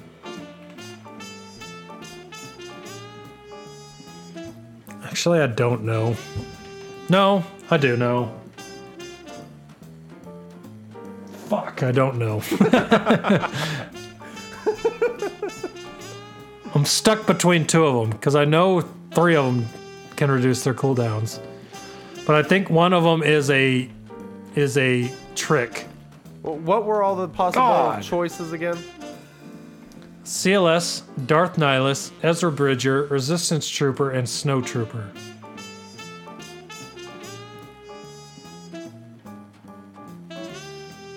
God. All right, I'm gonna put down my thought of what the trick is. What did you put? I put Commander Luke Skywalker. Okay, that would be wrong. I know that for sure because Why? his second ability can res- his second ability can reduce its cooldowns. Um, no, his second. I don't remember why, but his second special his second ability gives can, him one hundred percent turn meter. It doesn't reduce cooldowns. I mean, it does wrong through turn meter increase, but not through the ability description of, you know. Here it is. Here's the here's the uh, description. Reduce the cooldown of this ability by one if the target didn't have full health. Really? Yep. Okay. Then, uh, well, I see your answer. Then I am pretty certain the uh, correct answer will be Resistance Trooper. That's what I was going to put initially, but Darth Nihilus doesn't reduce the cooldowns of the ability he's using to reduce the cooldown. Did it say that specifically? You know what? He can reduce that cooldown with his basic. This is what it says. Every one of the following tunes has an ability that can reduce its own cooldown. Oh. Not his character's cooldowns. The ability Darth Nihilus uses does not reduce the cooldown of the ability he's using. That's why I thought it was him and it was a trick question. Wow, okay, you might be right on this then. I missed that and part. And the answer is Darth Nihilus is the exception. Yep. He can reduce the cooldown of Drain Force with his basic by dispelling a buff, not with Drain Force itself. He can also reduce the cooldown of his Annihilate with Drain Force, but not reduce Drain yep. Force itself. So okay, I was thinking... C L S... I misunderstood. C L S can reduce the cooldown of his Use the Force if the target didn't have full health. Ezra can reduce the cooldown of Flourish if the target didn't have any buffs. Resistance Trooper can reduce the cooldown of Opportune Strike if the target was debuffed. Snowtrooper can reduce the cooldown of Overwhelming Assault for each critical hit scored. Interesting. Boom, there's a point for that, and it ties it up. Very interesting. Damn. You know what as funny is? I only knew the C L S one because I just unlocked him today on my B account, and I read that in his ability today because it's part of the Omega. Yeah, I completely forgot about that. Uh, wow, yeah. Wish I'd paid more attention to the question. I still don't know that I... Well, I mean, I, I know how... I knew Darth Nihilus and... Hmm, I don't know. I was thinking it was just reduce cooldowns. I didn't realize it was reduce its own cooldowns. Damn. Well, it's tied once again. Crap. Yep, we're tied again, that's, like we always do. Yeah, but that's not good. All right. All right, well, we've hit the point where we need to get the hell out of here. So I just want to say... Way past my bedtime. Thank you, Andrew Gervain, for your cheers. We appreciate that. Indeed. Um, thank you also for your Prime subscription. And, uh, yeah. As far as that goes for this week, join our Discord, discord.me slash Shattered Order. Our Twitter is at Shattered Order. If you want to support our podcast and the things we do on this show, go to patreon.com slash Shattered Order.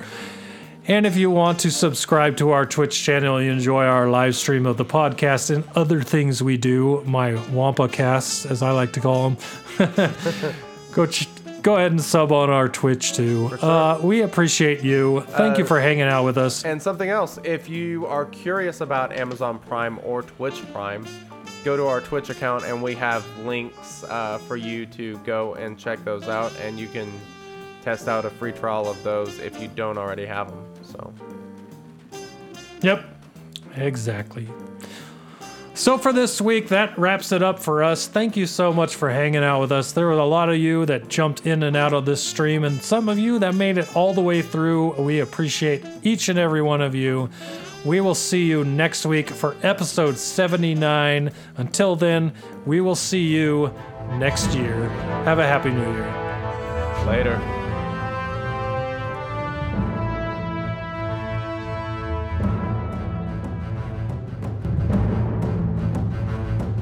Thank you for listening to the Shattered Order podcast. Happy gaming, and may the force be with you.